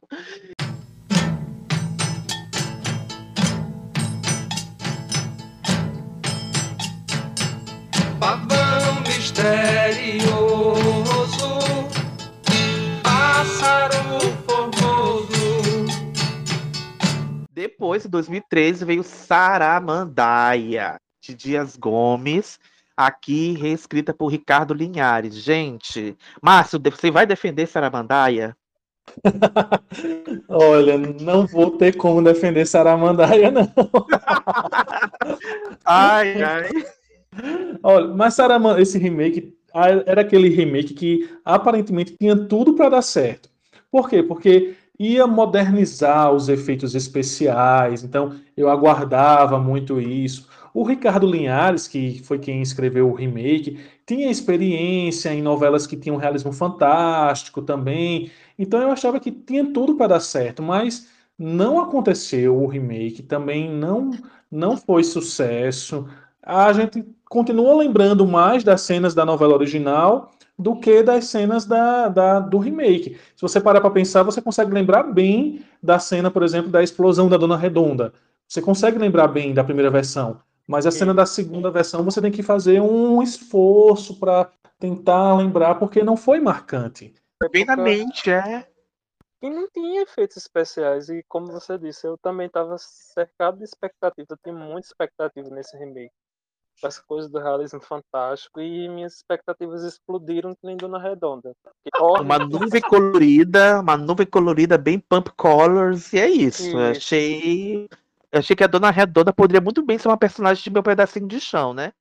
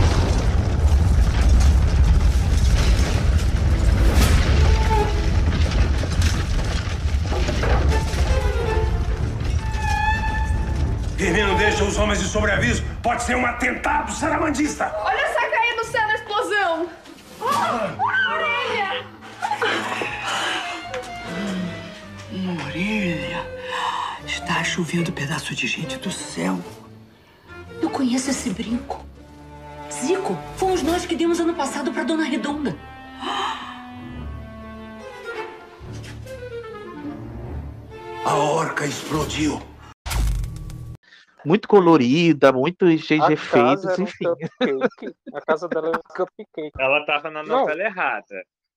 Sabe qual é o problema? Que eles Ah. fizeram uma, uma coisa muito Tim Burton, né? É Harry Potter, Tim Burton, esses filmes assim. Era tudo colorido, era tudo. Era. Era meio pedacinho de chão na hora das onze. Tinha hora que eu imaginava a Dona Redonda saindo cantando, dançando, comer, comer o melhor pra poder crescer. Porque, gente, era Olha, muito é difícil, um baby. É difícil defender. É difícil defender É, não dá pra defender. Não dá pra defender, gente. Tem um elenco bom? Tem, mas não dá, gente. Não dá. É isso. E tinha muita coisa, é, até o começo, né? Que era o, o romance do Zico com a. Que era o José Maia com a Lélia Cabral, que ninguém se importava. Gente, Ninguém uma se importava, Ninguém se importava. E vem aquele acho- clichê, né?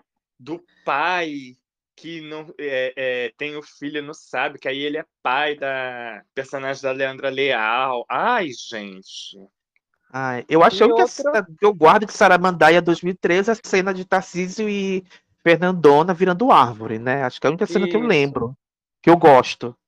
E, e perdeu aquela coisa que tinha na, na original, né? Porque, por exemplo, o final do João Gibão é que ele escondia né, as asas na corcunda, ali é uma metáfora que o Dias estava falando sobre liberdade, até porque a novela eh, se passou em plena ditadura militar. Então, a, a cena foi pro último capítulo. A última cena da novela, ele sobrevoando.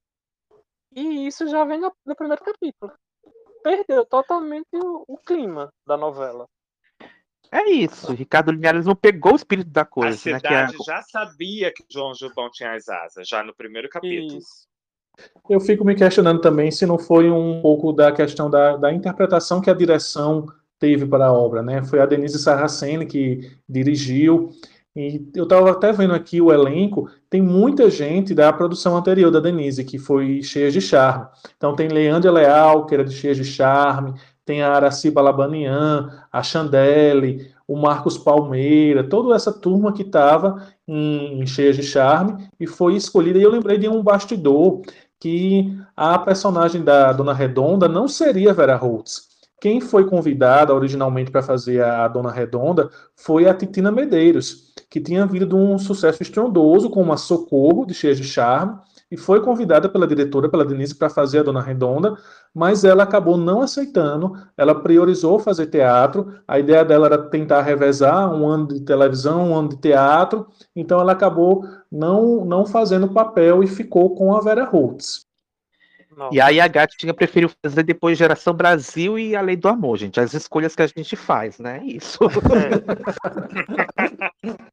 e o último remake do Horário das 11 foi um remake que eu esperava há muito tempo. E eu fiquei muito feliz quando, quando tinha lido que ia sair. Saiu. Mas enfim, o Rebu. Essa festa é pra você. Tô adorando ver você assim.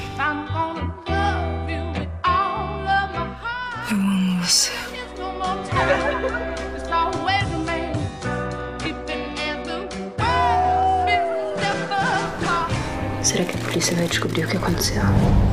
Nessa festa, todos são suspeitos.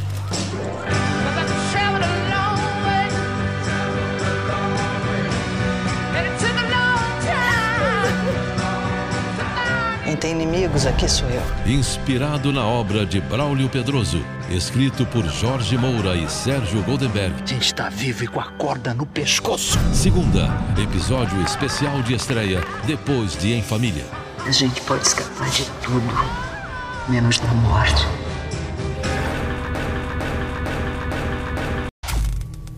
que era original de Braulio, Braulio Pedroso e foi reescrito por.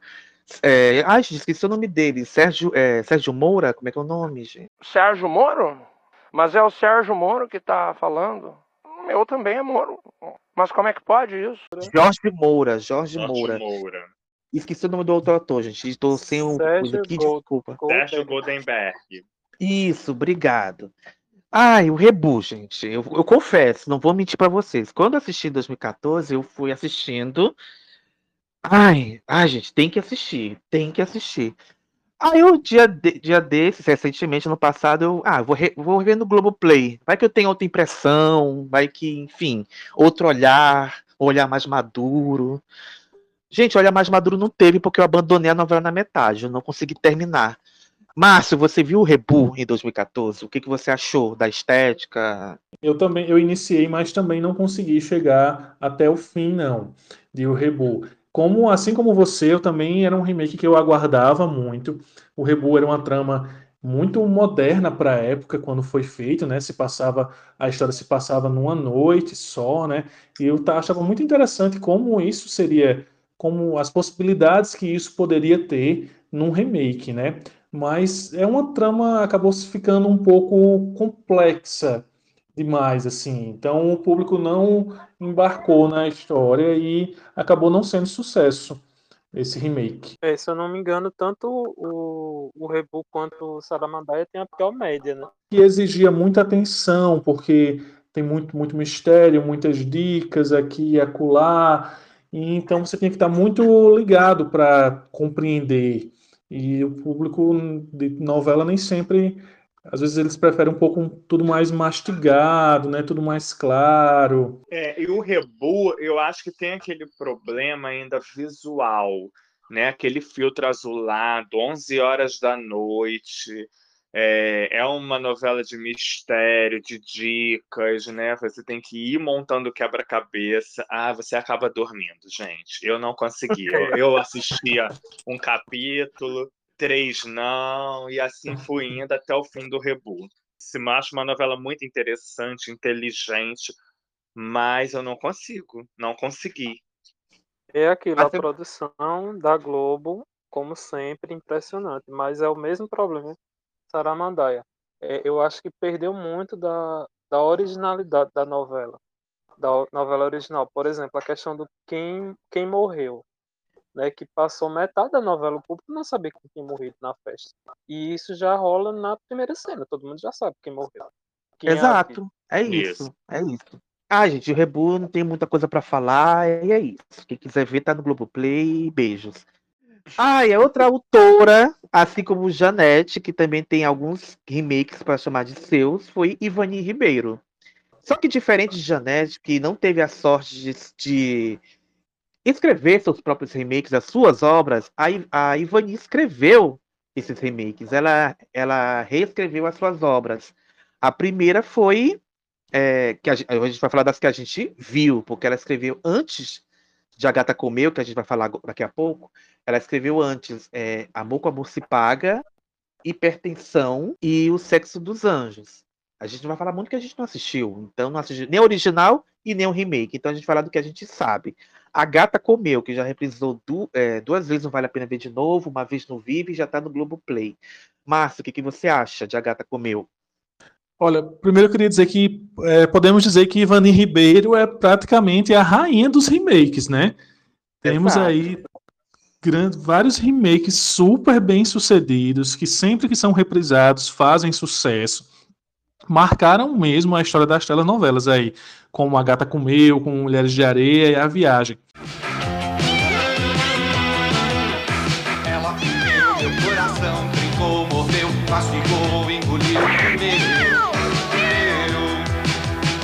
Coisa interessante que eu queria falar de A Gata Comeu é que hoje em dia já não seria tão interessante fazer um remake de A Gata Comeu, né? como muita gente defende, né? Muita gente quer que tenha um remake, mas que não, não cabe mais no dia de hoje, gente. Não, essa história do bateu, levou, acho que hoje em dia a público caindo em cima e com razão, né? É, são coisas que não são mais toleráveis hoje em dia. Mas para a época, na época ainda era, não tinha essa, esse, esse conhecimento todo, essa questão da violência da mulher. Ah, também a novela é muito vai para o lado do humor, então acabava passando isso na época, né? Mas hoje em dia seria bem problemático um remake de Agatha Comeu. Mas é uma trama muito divertida, marcou a geração de muitas crianças que assistiam na época, queriam ter aquele grupinho, faziam seus grupinhos de crianças também. É muito, é um marco na história das novelas. Eu queria falar de, de Ivani, que aí vai abarcar não só a Gata Comeu, a Viagem. Eu já falei até em, em, outro episódio, que eu não lembro qual foi. É, as pessoas endeusam muito Jeanette Clay, com razão, né? Porque as novelas dela foram emblemáticas, foram um grande sucesso.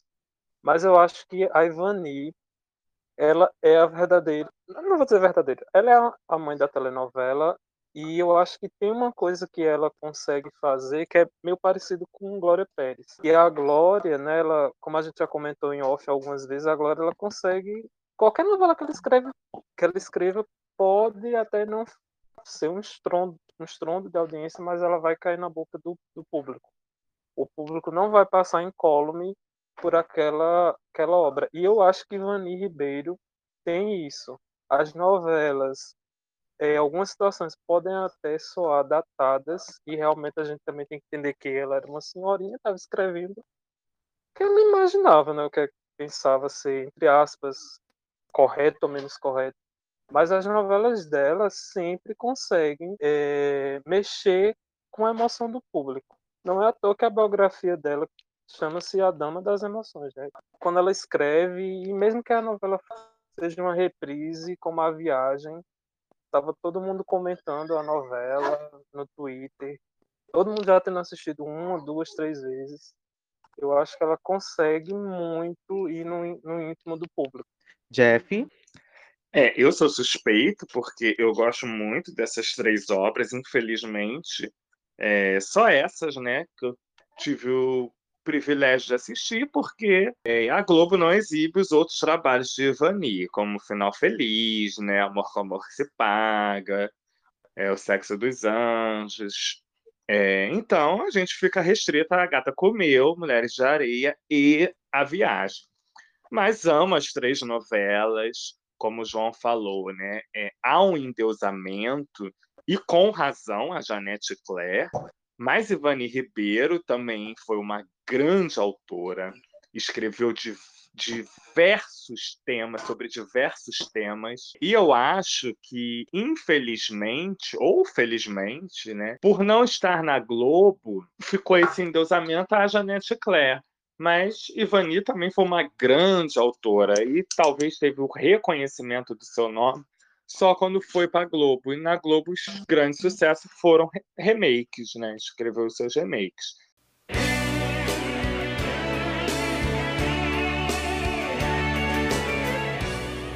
É, e gosto muito dessas três novelas e vale muito a pena assistir.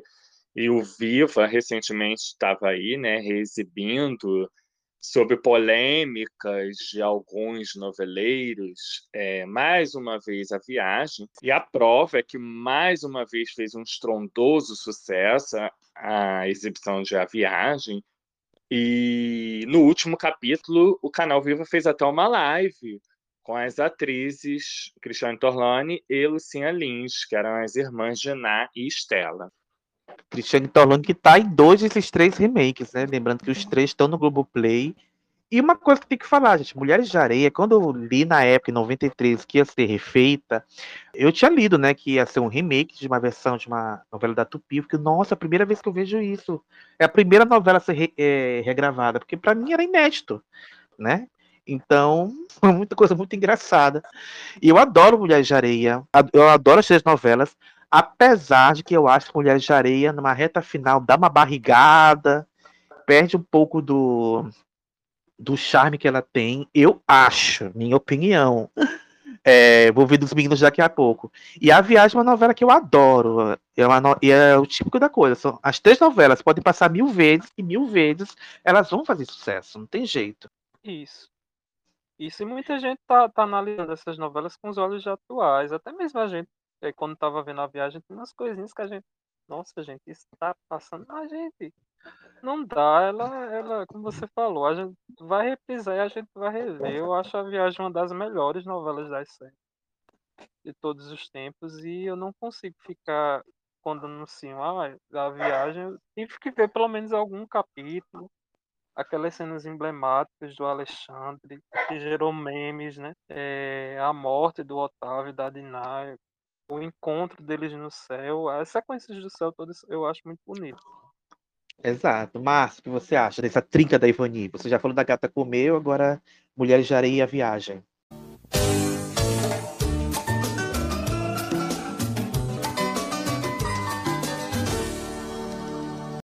Ah, são clássicos, né? São três grandes clássicos. Como a gente já falou da Gata Comeu, eu vou falar um pouco de Mulheres de Areia. Mulheres de Areia é, é quando aquele momento em que todos os clichês novelísticos possíveis são jogados na novela e dá certo.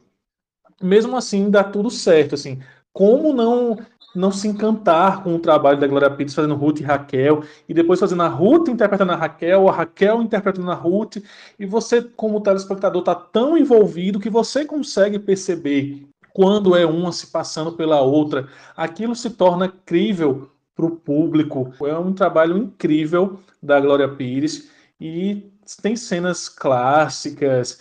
É, é isso mesmo que acontece. Podem re repetir 300 vezes que a gente vai assistir sempre. Assim Exato. como como a viagem e a gata comeu. E Mulheres de Areia, vale lembrar, né, que é uma junção de duas novelas da Ivani, né? Além da própria Mulheres de Areia, o Espantalho, né? Que é toda aquela trama do, da praia poluída, o prefeito, Isso. o, o- é, tudo Isso isso, é, uma, é um que é um remake de uma novela de 77, se não me engano, que foi lá pela Record. Não é, João? É Record, não é? Isso. É, Isso. Eu acho que foram gravados nos estúdios da TVS, né? Do Silvio Santos. Mas era pra Record e depois, se eu não me engano, passou na TVS, eu não sei se do Rio ou de São Paulo. Mas ela conseguiu fundir essas duas histórias e fundiu bem, né? Exato. Tinha até um Exato. mistério, né? De quem era o espantalho, aquela coisa toda. Muito interessante. O trabalho do Raul Cortez como Vigílio Assunção é maravilhoso, muito bom. Gosto muito da Viviane Pasmanter fazendo a Malu. Eu gosto da Laura Ca- Cardoso como a mãe das gêmeas.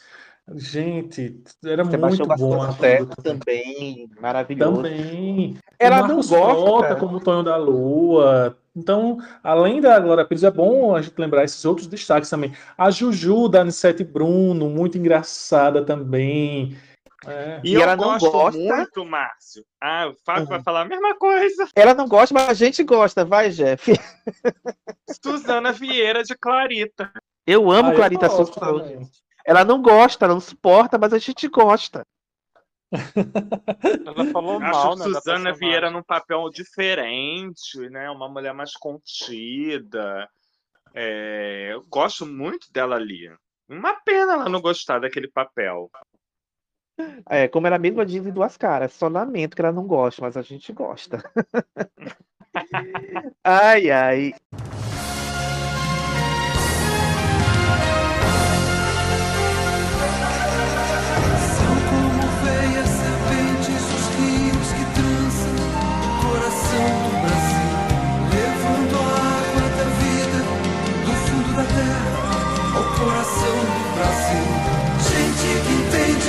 Fala a língua das plantas, dos bichos.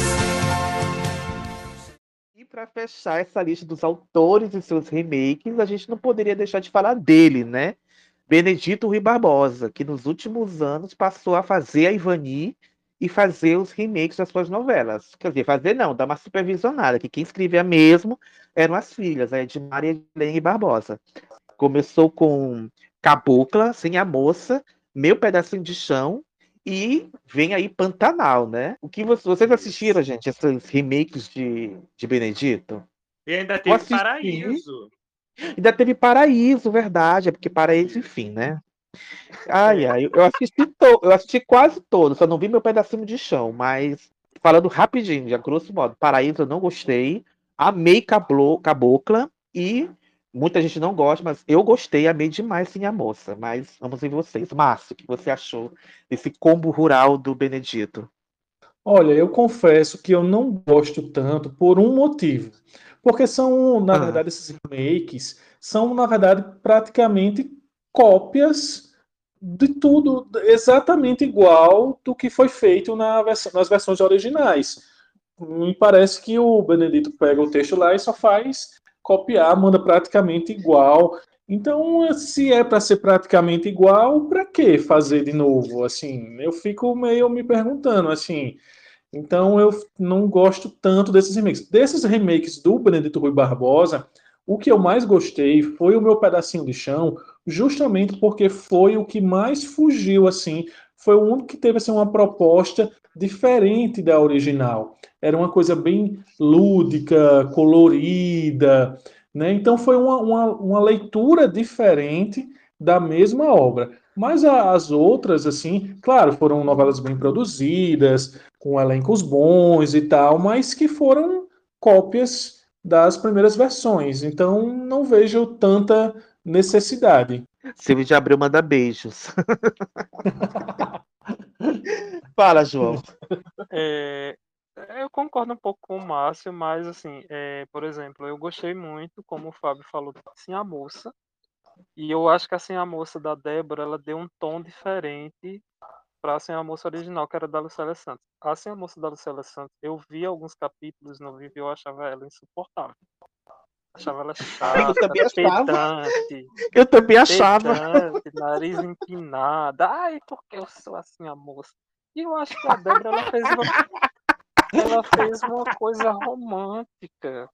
Assim, ela deu um tom mais romântico, mais humano. Eu gostei muito assim a moça, gostei de Caboclo, eu acho que com acerto, né, a Vanessa. Já como ali foi a revelação da novela, não só ela. O Alvin Salvador, né, que a gente achava que ia ser bom ator, mas enfim. É, Abafa. é, o problema que eu acho das novelas de Benedito é que sempre eu tenho a sensação de que a gente tá no meio do pasto, mascando um fumo, uma vaquinha passando É. ali. A vaca cagando no canto, pisando em Isso. bosta. É isso. Eu É tenho essa isso. sensação que são todas iguais. Mas não são, né? Ou são, enfim, fica o questionamento. João. E olha Mas, que eu amigo- particularmente, olha- e olha que eu particularmente detesto novela rural, mas não sei por que dessas eu gosto. Até velho Chico, que todo mundo odeia, eu gosto. Rei do Galo, que todo mundo ama, eu odeio. Vai, chefe.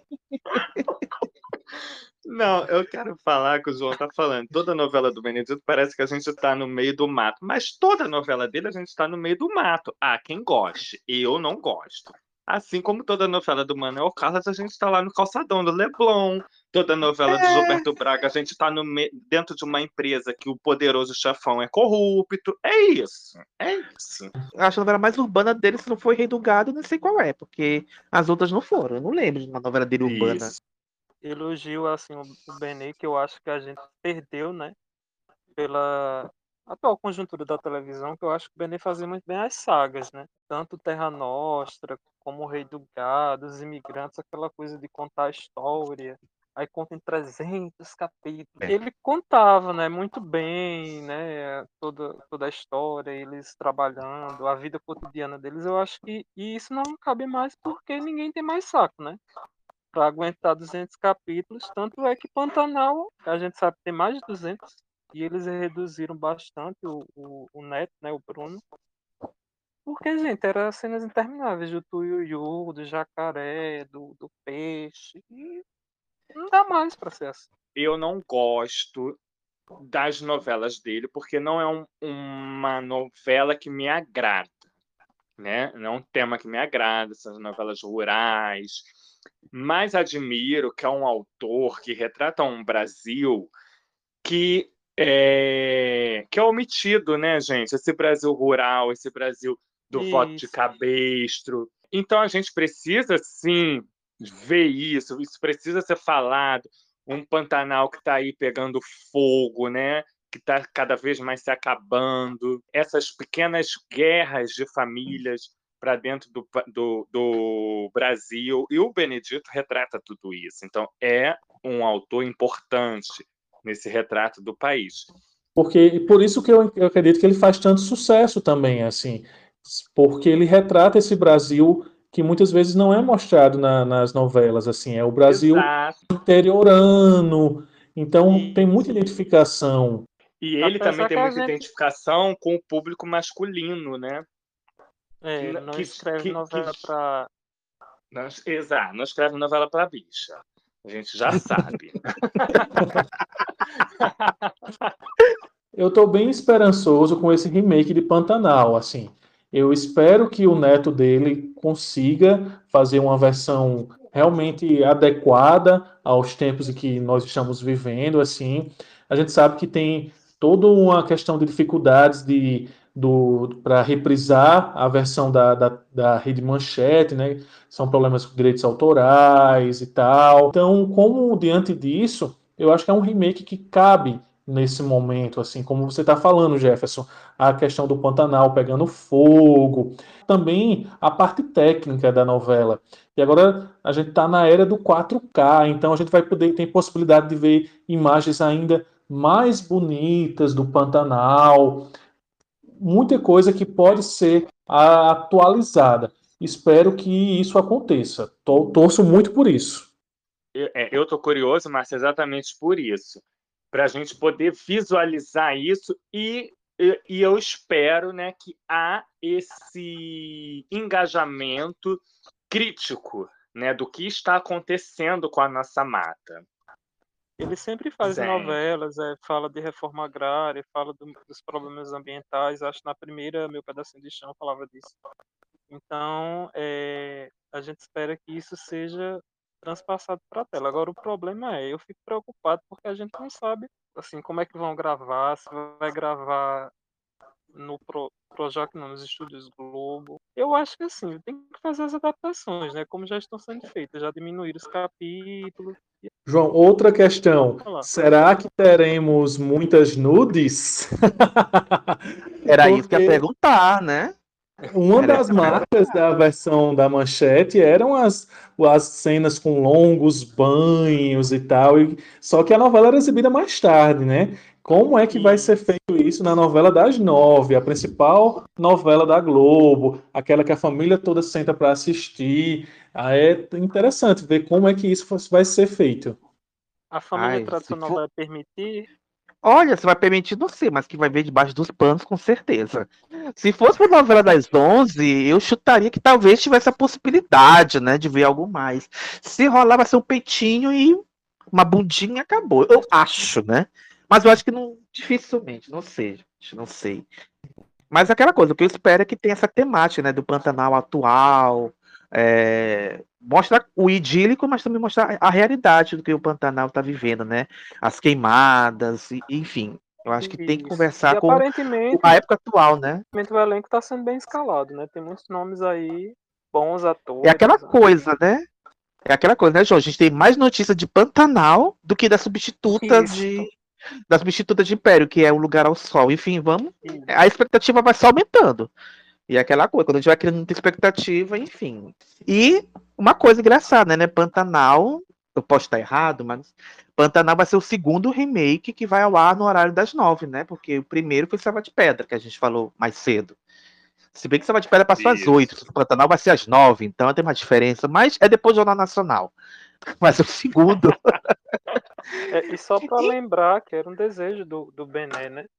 Falar novamente do Pantanal, ele tinha escrito um, uma sinopse, Amor Pantaneiro, e foi engavetado, e agora finalmente tá saindo pelas Neto, né? Será que ele tá dando pitaco, assim, alguma coisa no texto? Eu acho que é uma grande realização pro, pro Benedito, né? Porque ele tentou o Pantanal na Globo, não conseguiu, e agora, mais de 30 anos depois, é, a novela está finalmente sendo realizada pela Globo. Sabe que me lembrei que ele tentou antes oferecer os imigrantes pra Globo, né? E a Globo recusou. Ele foi escrever na Band, Uhum. foi o maior sucesso. Será que um dia a Globo vai fazer o remake de Os Imigrantes? Fico pensando, será? Ah, gente, já, É a gente já viu tanto né? Terra Nostra e italiano de novo. Acho que essa fase já passou, né? E é aquilo, meio que é um encerramento da carreira dele, né? Porque ele não tá escrevendo mais. É, que ele não interfira tanto no texto do Bruno Luperi, né? A gente só pede isso. Enfim, Pantanal que vem, as expectativas estão altas, não nos decepcione.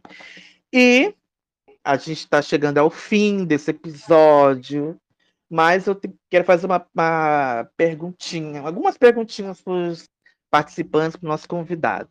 Começando pelo convidado, depois os meninos respondem. A primeira pergunta é: qual novela você gostaria de ver um remake, como um remake, re- regravada? Eu acho que o Márcio até falou uma que foi Sétimo Sentido, não sei se aquele tem mais vontade. Eu Não diria que é que eu tenho mais vontade, mas eu teria, eu acho que seria, ficaria interessante um remake de Vamp.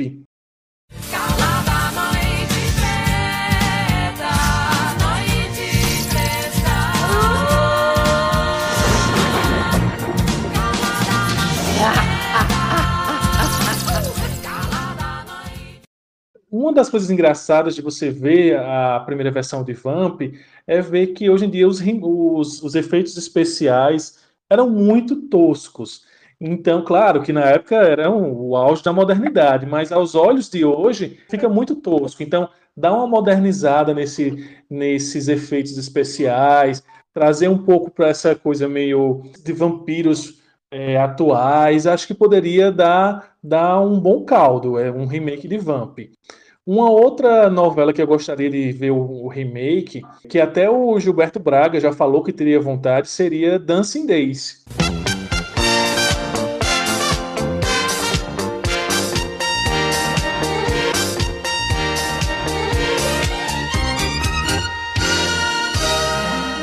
Eu acho que Dancing Days poderia ser um bom, um bom remake. Ela poderia ganhar assim uma modernidade, talvez é, ao invés das discotecas, as raves, por que não, né? Inserir uma trama de uso de drogas nesse meio, nessa questão toda. Talvez fosse um remake que, que fosse bacana de se fazer. Dancing Days, que eu insisto em falar que é a novela preferida do Jeff. Eu sabia que você ia falar isso.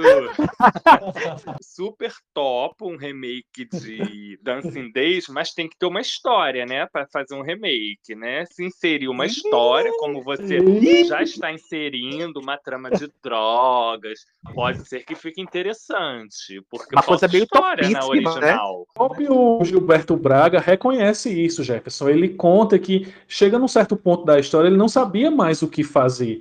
Quando chegou mais ou menos no capítulo 80, ele não sabia mais o que fazer. Ele disse que queria fazer um remake por conta disso, porque ele queria pensar melhor essa, essa fase final. Então eu acho que poderia ser, ele agora mais, mais maduro, poderia ser uma trama mais bem amarrada. Aí, Globo, olha aí a dica. Já que você cancelou a Feira da Vaidade, Olha, eu fico pensando uma coisa, o Gilberto já tentou fazer esse remake algumas vezes, não rolou. Tem inclusive uma versão portuguesa de Dancing Days, que foi ar em 2012 lá em Portugal, né, pela SIC.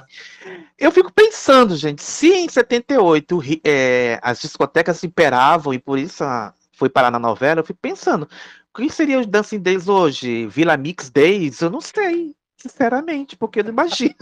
Vila Mix Days, sei lá. Mas enfim, já tem elenco, né? A, a Glória Pires e a Camila Pitanga iam fazer as irmãs, né? Glória Pires mais uma vez, enfim. Ai, ai, enfim, torço, né? Gostei das ideias. Aí sobre Vamp eu fico pensando, né? Quando o Silvio para passar o dia o beijo do vampiro, a gente vai achar os efeitos especiais toscos? Fica aí o questionamento, né? João Dantas, quais são as suas novelas, João Dantas, que você gostaria de ver remakeadas? Olha, eu tenho algumas. Será que vai dar pra eu falar todas? A direção vai me cortar? Ai, Não sei. Depende do latino. Pra ir rápido. Então, eu acho que primeiro um- uma, uma novela que eu achava que era a cara do SBT e também poderia ser feita na Globo. É, mas o SBT aproveitando aquele boom de Uma Rosa com Amor, não sei por que, que eles não fizeram um remake de Minha Doce Namorada. Boa! Inclusive, inclusive esse texto era do SBT. Eu não sei como é que tá agora, né? Amigo das duas, uma, ou tá morfando na gaveta do Silvio Santos com os textos de Janete Cléo, já virou traça, né? Inclusive, eu até indicaria Sabrina Petralha pra fazer a mocinha. Eu acho que deveria ser ela. E a doce namorada tinha que ser manca pra dar um charme a mais, eu concordo. Isso, exato, eu já pensei nisso. Ai, minha bota! Minha bota prendeu! Moça! Seu sapato! Ô moça! Ô motorista! É... Marcos Piton de mocinho, enfim. Claro! É, escrito por Daniel Ortiz, de preferência. Isso. Eu acho também que outra novela que a Globo poderia investir no remake, inclusive Maria Adelaide, amiga, você que está em novela, é sua chance. Manda a ideia de fazer um remake de Elas por Elas. Aproveitar que é Cassiano. Então, amiga, é sua chance. Você tem que escrever. Eu acho que é uma novela que é a cara das sete, né? As amigas são envoltas ali num. Tem um, um mistério, né? Ao redor delas. Isso mesmo, eu procuro na lista. É isso mesmo que eu vou fazer. Reunir a turma toda aqui pra um chá. Sete amigas, 20 anos depois. O que terá mudado na cabeça de cada uma delas? No reencontro, as fantasias de ontem, a realidade de hoje. Elas por Elas. Estreia hoje, sete da noite. Se for pra misturar, junta com um glacê pra dar um tchan a mais, pronto. Isso. Ai, ai. Já coloca a Juliette como uma das amigas. Não, para. Brincadeira, gente. Não, pelo amor de Deus. Não, não, não. Amigo dos jeitos que a gente é cagado, se bobear, a Juliette vai cantar o tema de abertura dessa versão. É. E por fim tem duas. é, eu acho que uma talvez só a, tra- a- a trama central que desse mais certo, porque eu não sei se hoje em dia com o público gostaria de uma trama policial, né? Se já foram canceladas até aquela novela da Duca, que era policial, foi cancelada, e da Thelma. Mas eu acho que a próxima vítima, talvez um formato aí de macrosérie, eu acho que seria legal. E o nosso João. remake, Fábio? João, João, oi? O número que discou está suspenso por falta de pagamento. Oi, oi, oi. Sobre a próxima vítima, eu acho que seria mais interessante fazer a continuação, porque eu acho que tem um gancho do final, né? Que é a personagem da Cláudia, da Cláudia Raia morre. Então ali meio que já deixou em aberto para isso. Se eu, eu não faria o remake, eu faria uma continuação, uma nova trama, um novo mistério, mas mantendo a premissa de ninguém saber quem vai morrer. Boa. E até com Globo. essa questão dos efeitos, né, também, que a gente vê que a próxima vítima não eram tão, tão bons assim, até que é os anos 90, né? Eu acho que seria mais impactante. Globo, cancele Verdades Secretas 2 e faça a próxima vítima 2. É isso.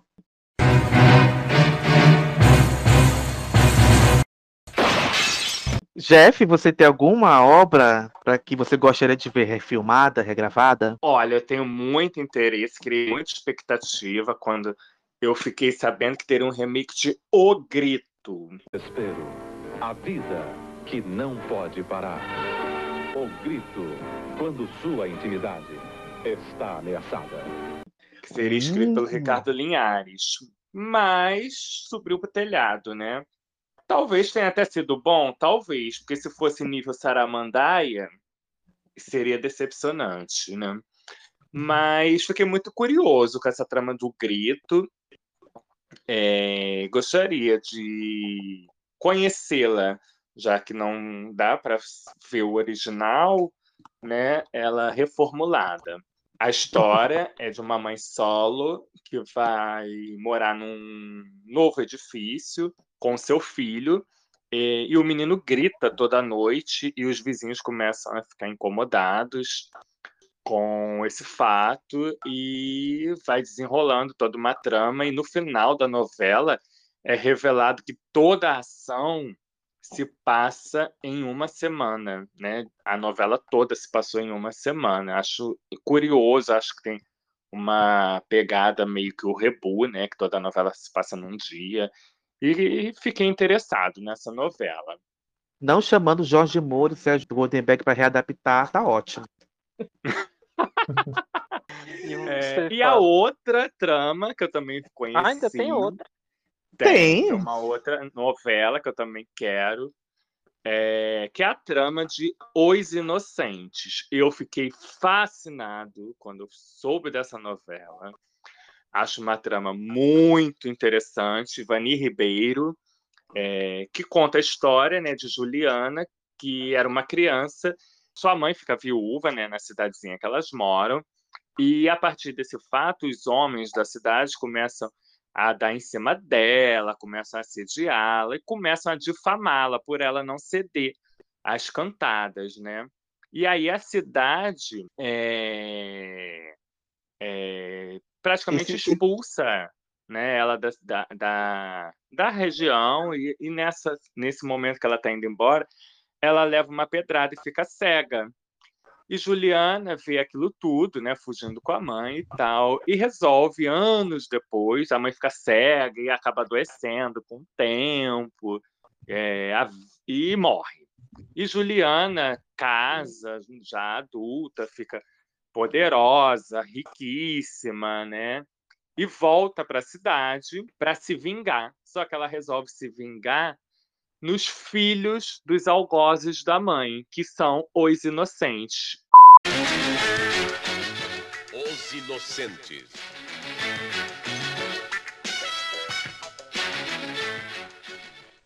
Está tudo em ordem. Mesmo assim, eles vão se casar. A Daisy vai ser infeliz. Ótimo. O Marcelo também vai ser infeliz. Ótimo. Ela também foi infeliz. Mas ela está morta. Ela foi morta por essa corja. Minha mãe foi assassinada. Juliana, não exagere. Cada pessoa nessa essa maldita cidade tem sua parcela de culpa na morte da minha mãe. E ela era a melhor das criaturas. A mais ingênua, a mais confiante, a mais inocente. A senhora me contou. Mas você esqueceu, eu, eu posso reavivar a sua memória. Não é preciso. Nunca mais defenda essa corja. Eles não tiveram culpa no que aconteceu com sua mãe. Tiveram!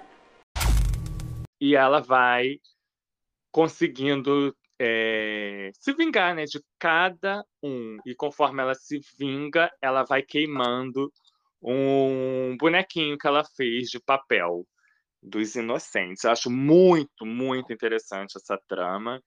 E torço muito por um remake. E na minha cabeça, que já está sendo produzido esse remake, a Aline Moraes é a minha Juliana. Olha, eu achei bem interessante, viu, Jefferson? Você vendeu muito bem a trama. Fiquei com vontade de ver agora também. Olha, tem cenas de. Tem capítulos de Os Inocentes no YouTube. Gente, eu vi. A gente falou mais disso no nosso episódio das Vingativas. E a gente ficou apaixonado por essa obra. A gente ficou apaixonado. E aí tem capítulos lá e a.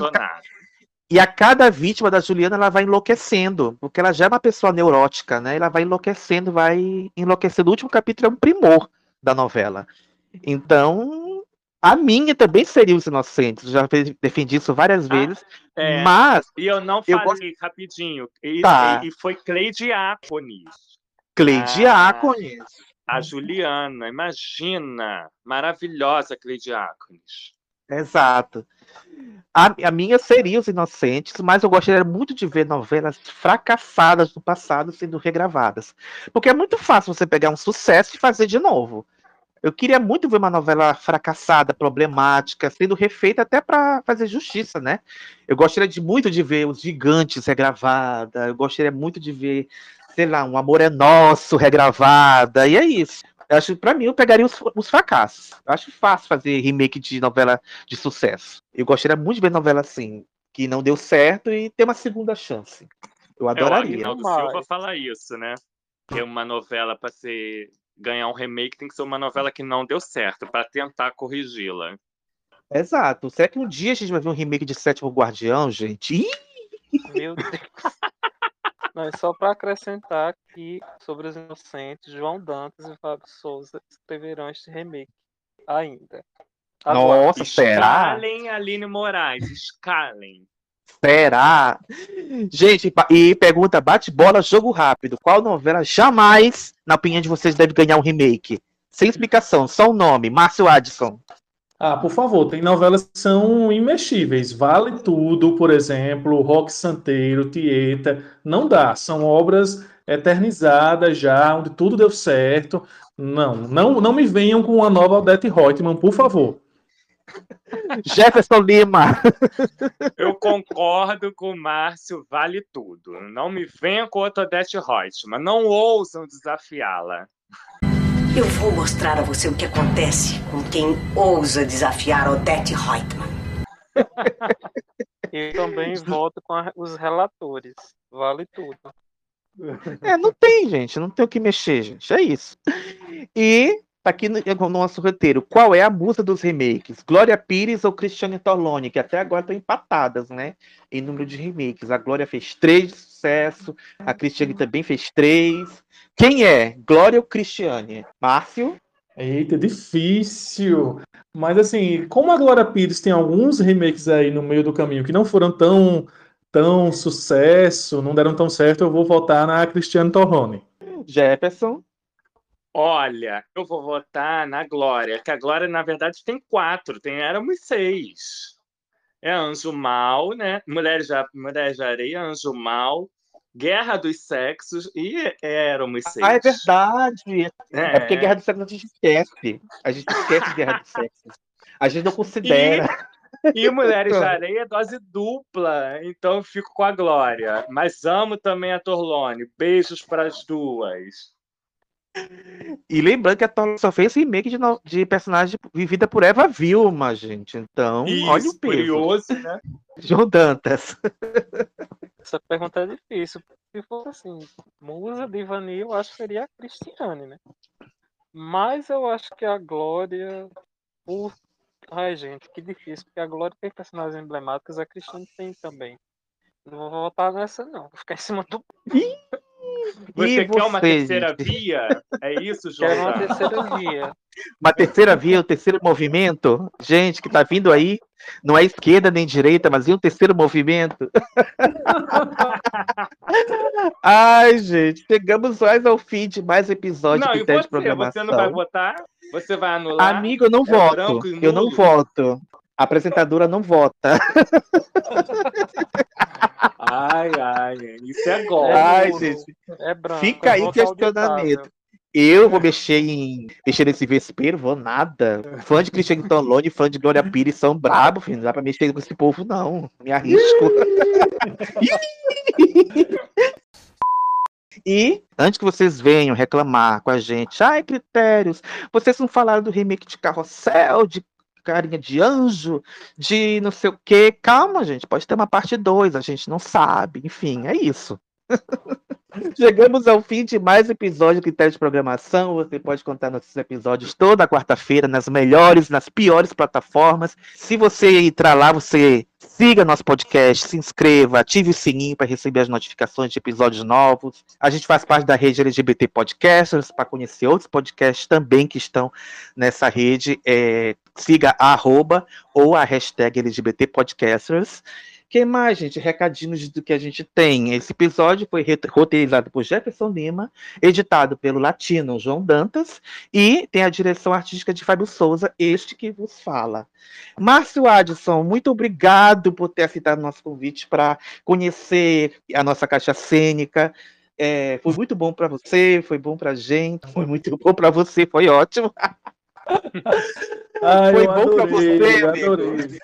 Eu adorei participar. é, foi muito divertido, foi muito bom. É muito, sempre muito bom conversar sobre novela que a gente tanto gosta. E quando precisarem, podem me chamar, que eu estou à disposição, viu? E, deixa quem- sua, sua roupa Ah. para o pessoal te seguir, faz um jabá. Era, eu ia- dizer isso. Quem gostou, quem também não gostou, pode criticar também. Estamos aqui abertos a todas as opiniões. Minha arroba lá no Twitter é arroba Márcio A-D-S-O-N. Estou lá todo dia falando das novelas do Viva, das novelas atuais, comentando. Falo também, gosto de falar muito do Big Brother, na época do Big Brother. Estou por lá. Quem quiser me seguir, será bem-vindo. Olha, gente, já temos um candidato para chamar para gravar a gente episódio do BBB ano que vem. Já temos. ai, ai, gente. Você pode seguir o Critério de Programação no arroba Critério de Programação no Instagram, arroba Criteriosos no Twitter e no Facebook, página Critério de Programação. E é isso, gente. Vamos para casa? Nós vamos para casa, já falamos bastante. E até semana que vem, gente. Beijo. Beijo, tchau, tchau. Tchau. Beijo. Tchau, tchau. Tchau. Boa noite,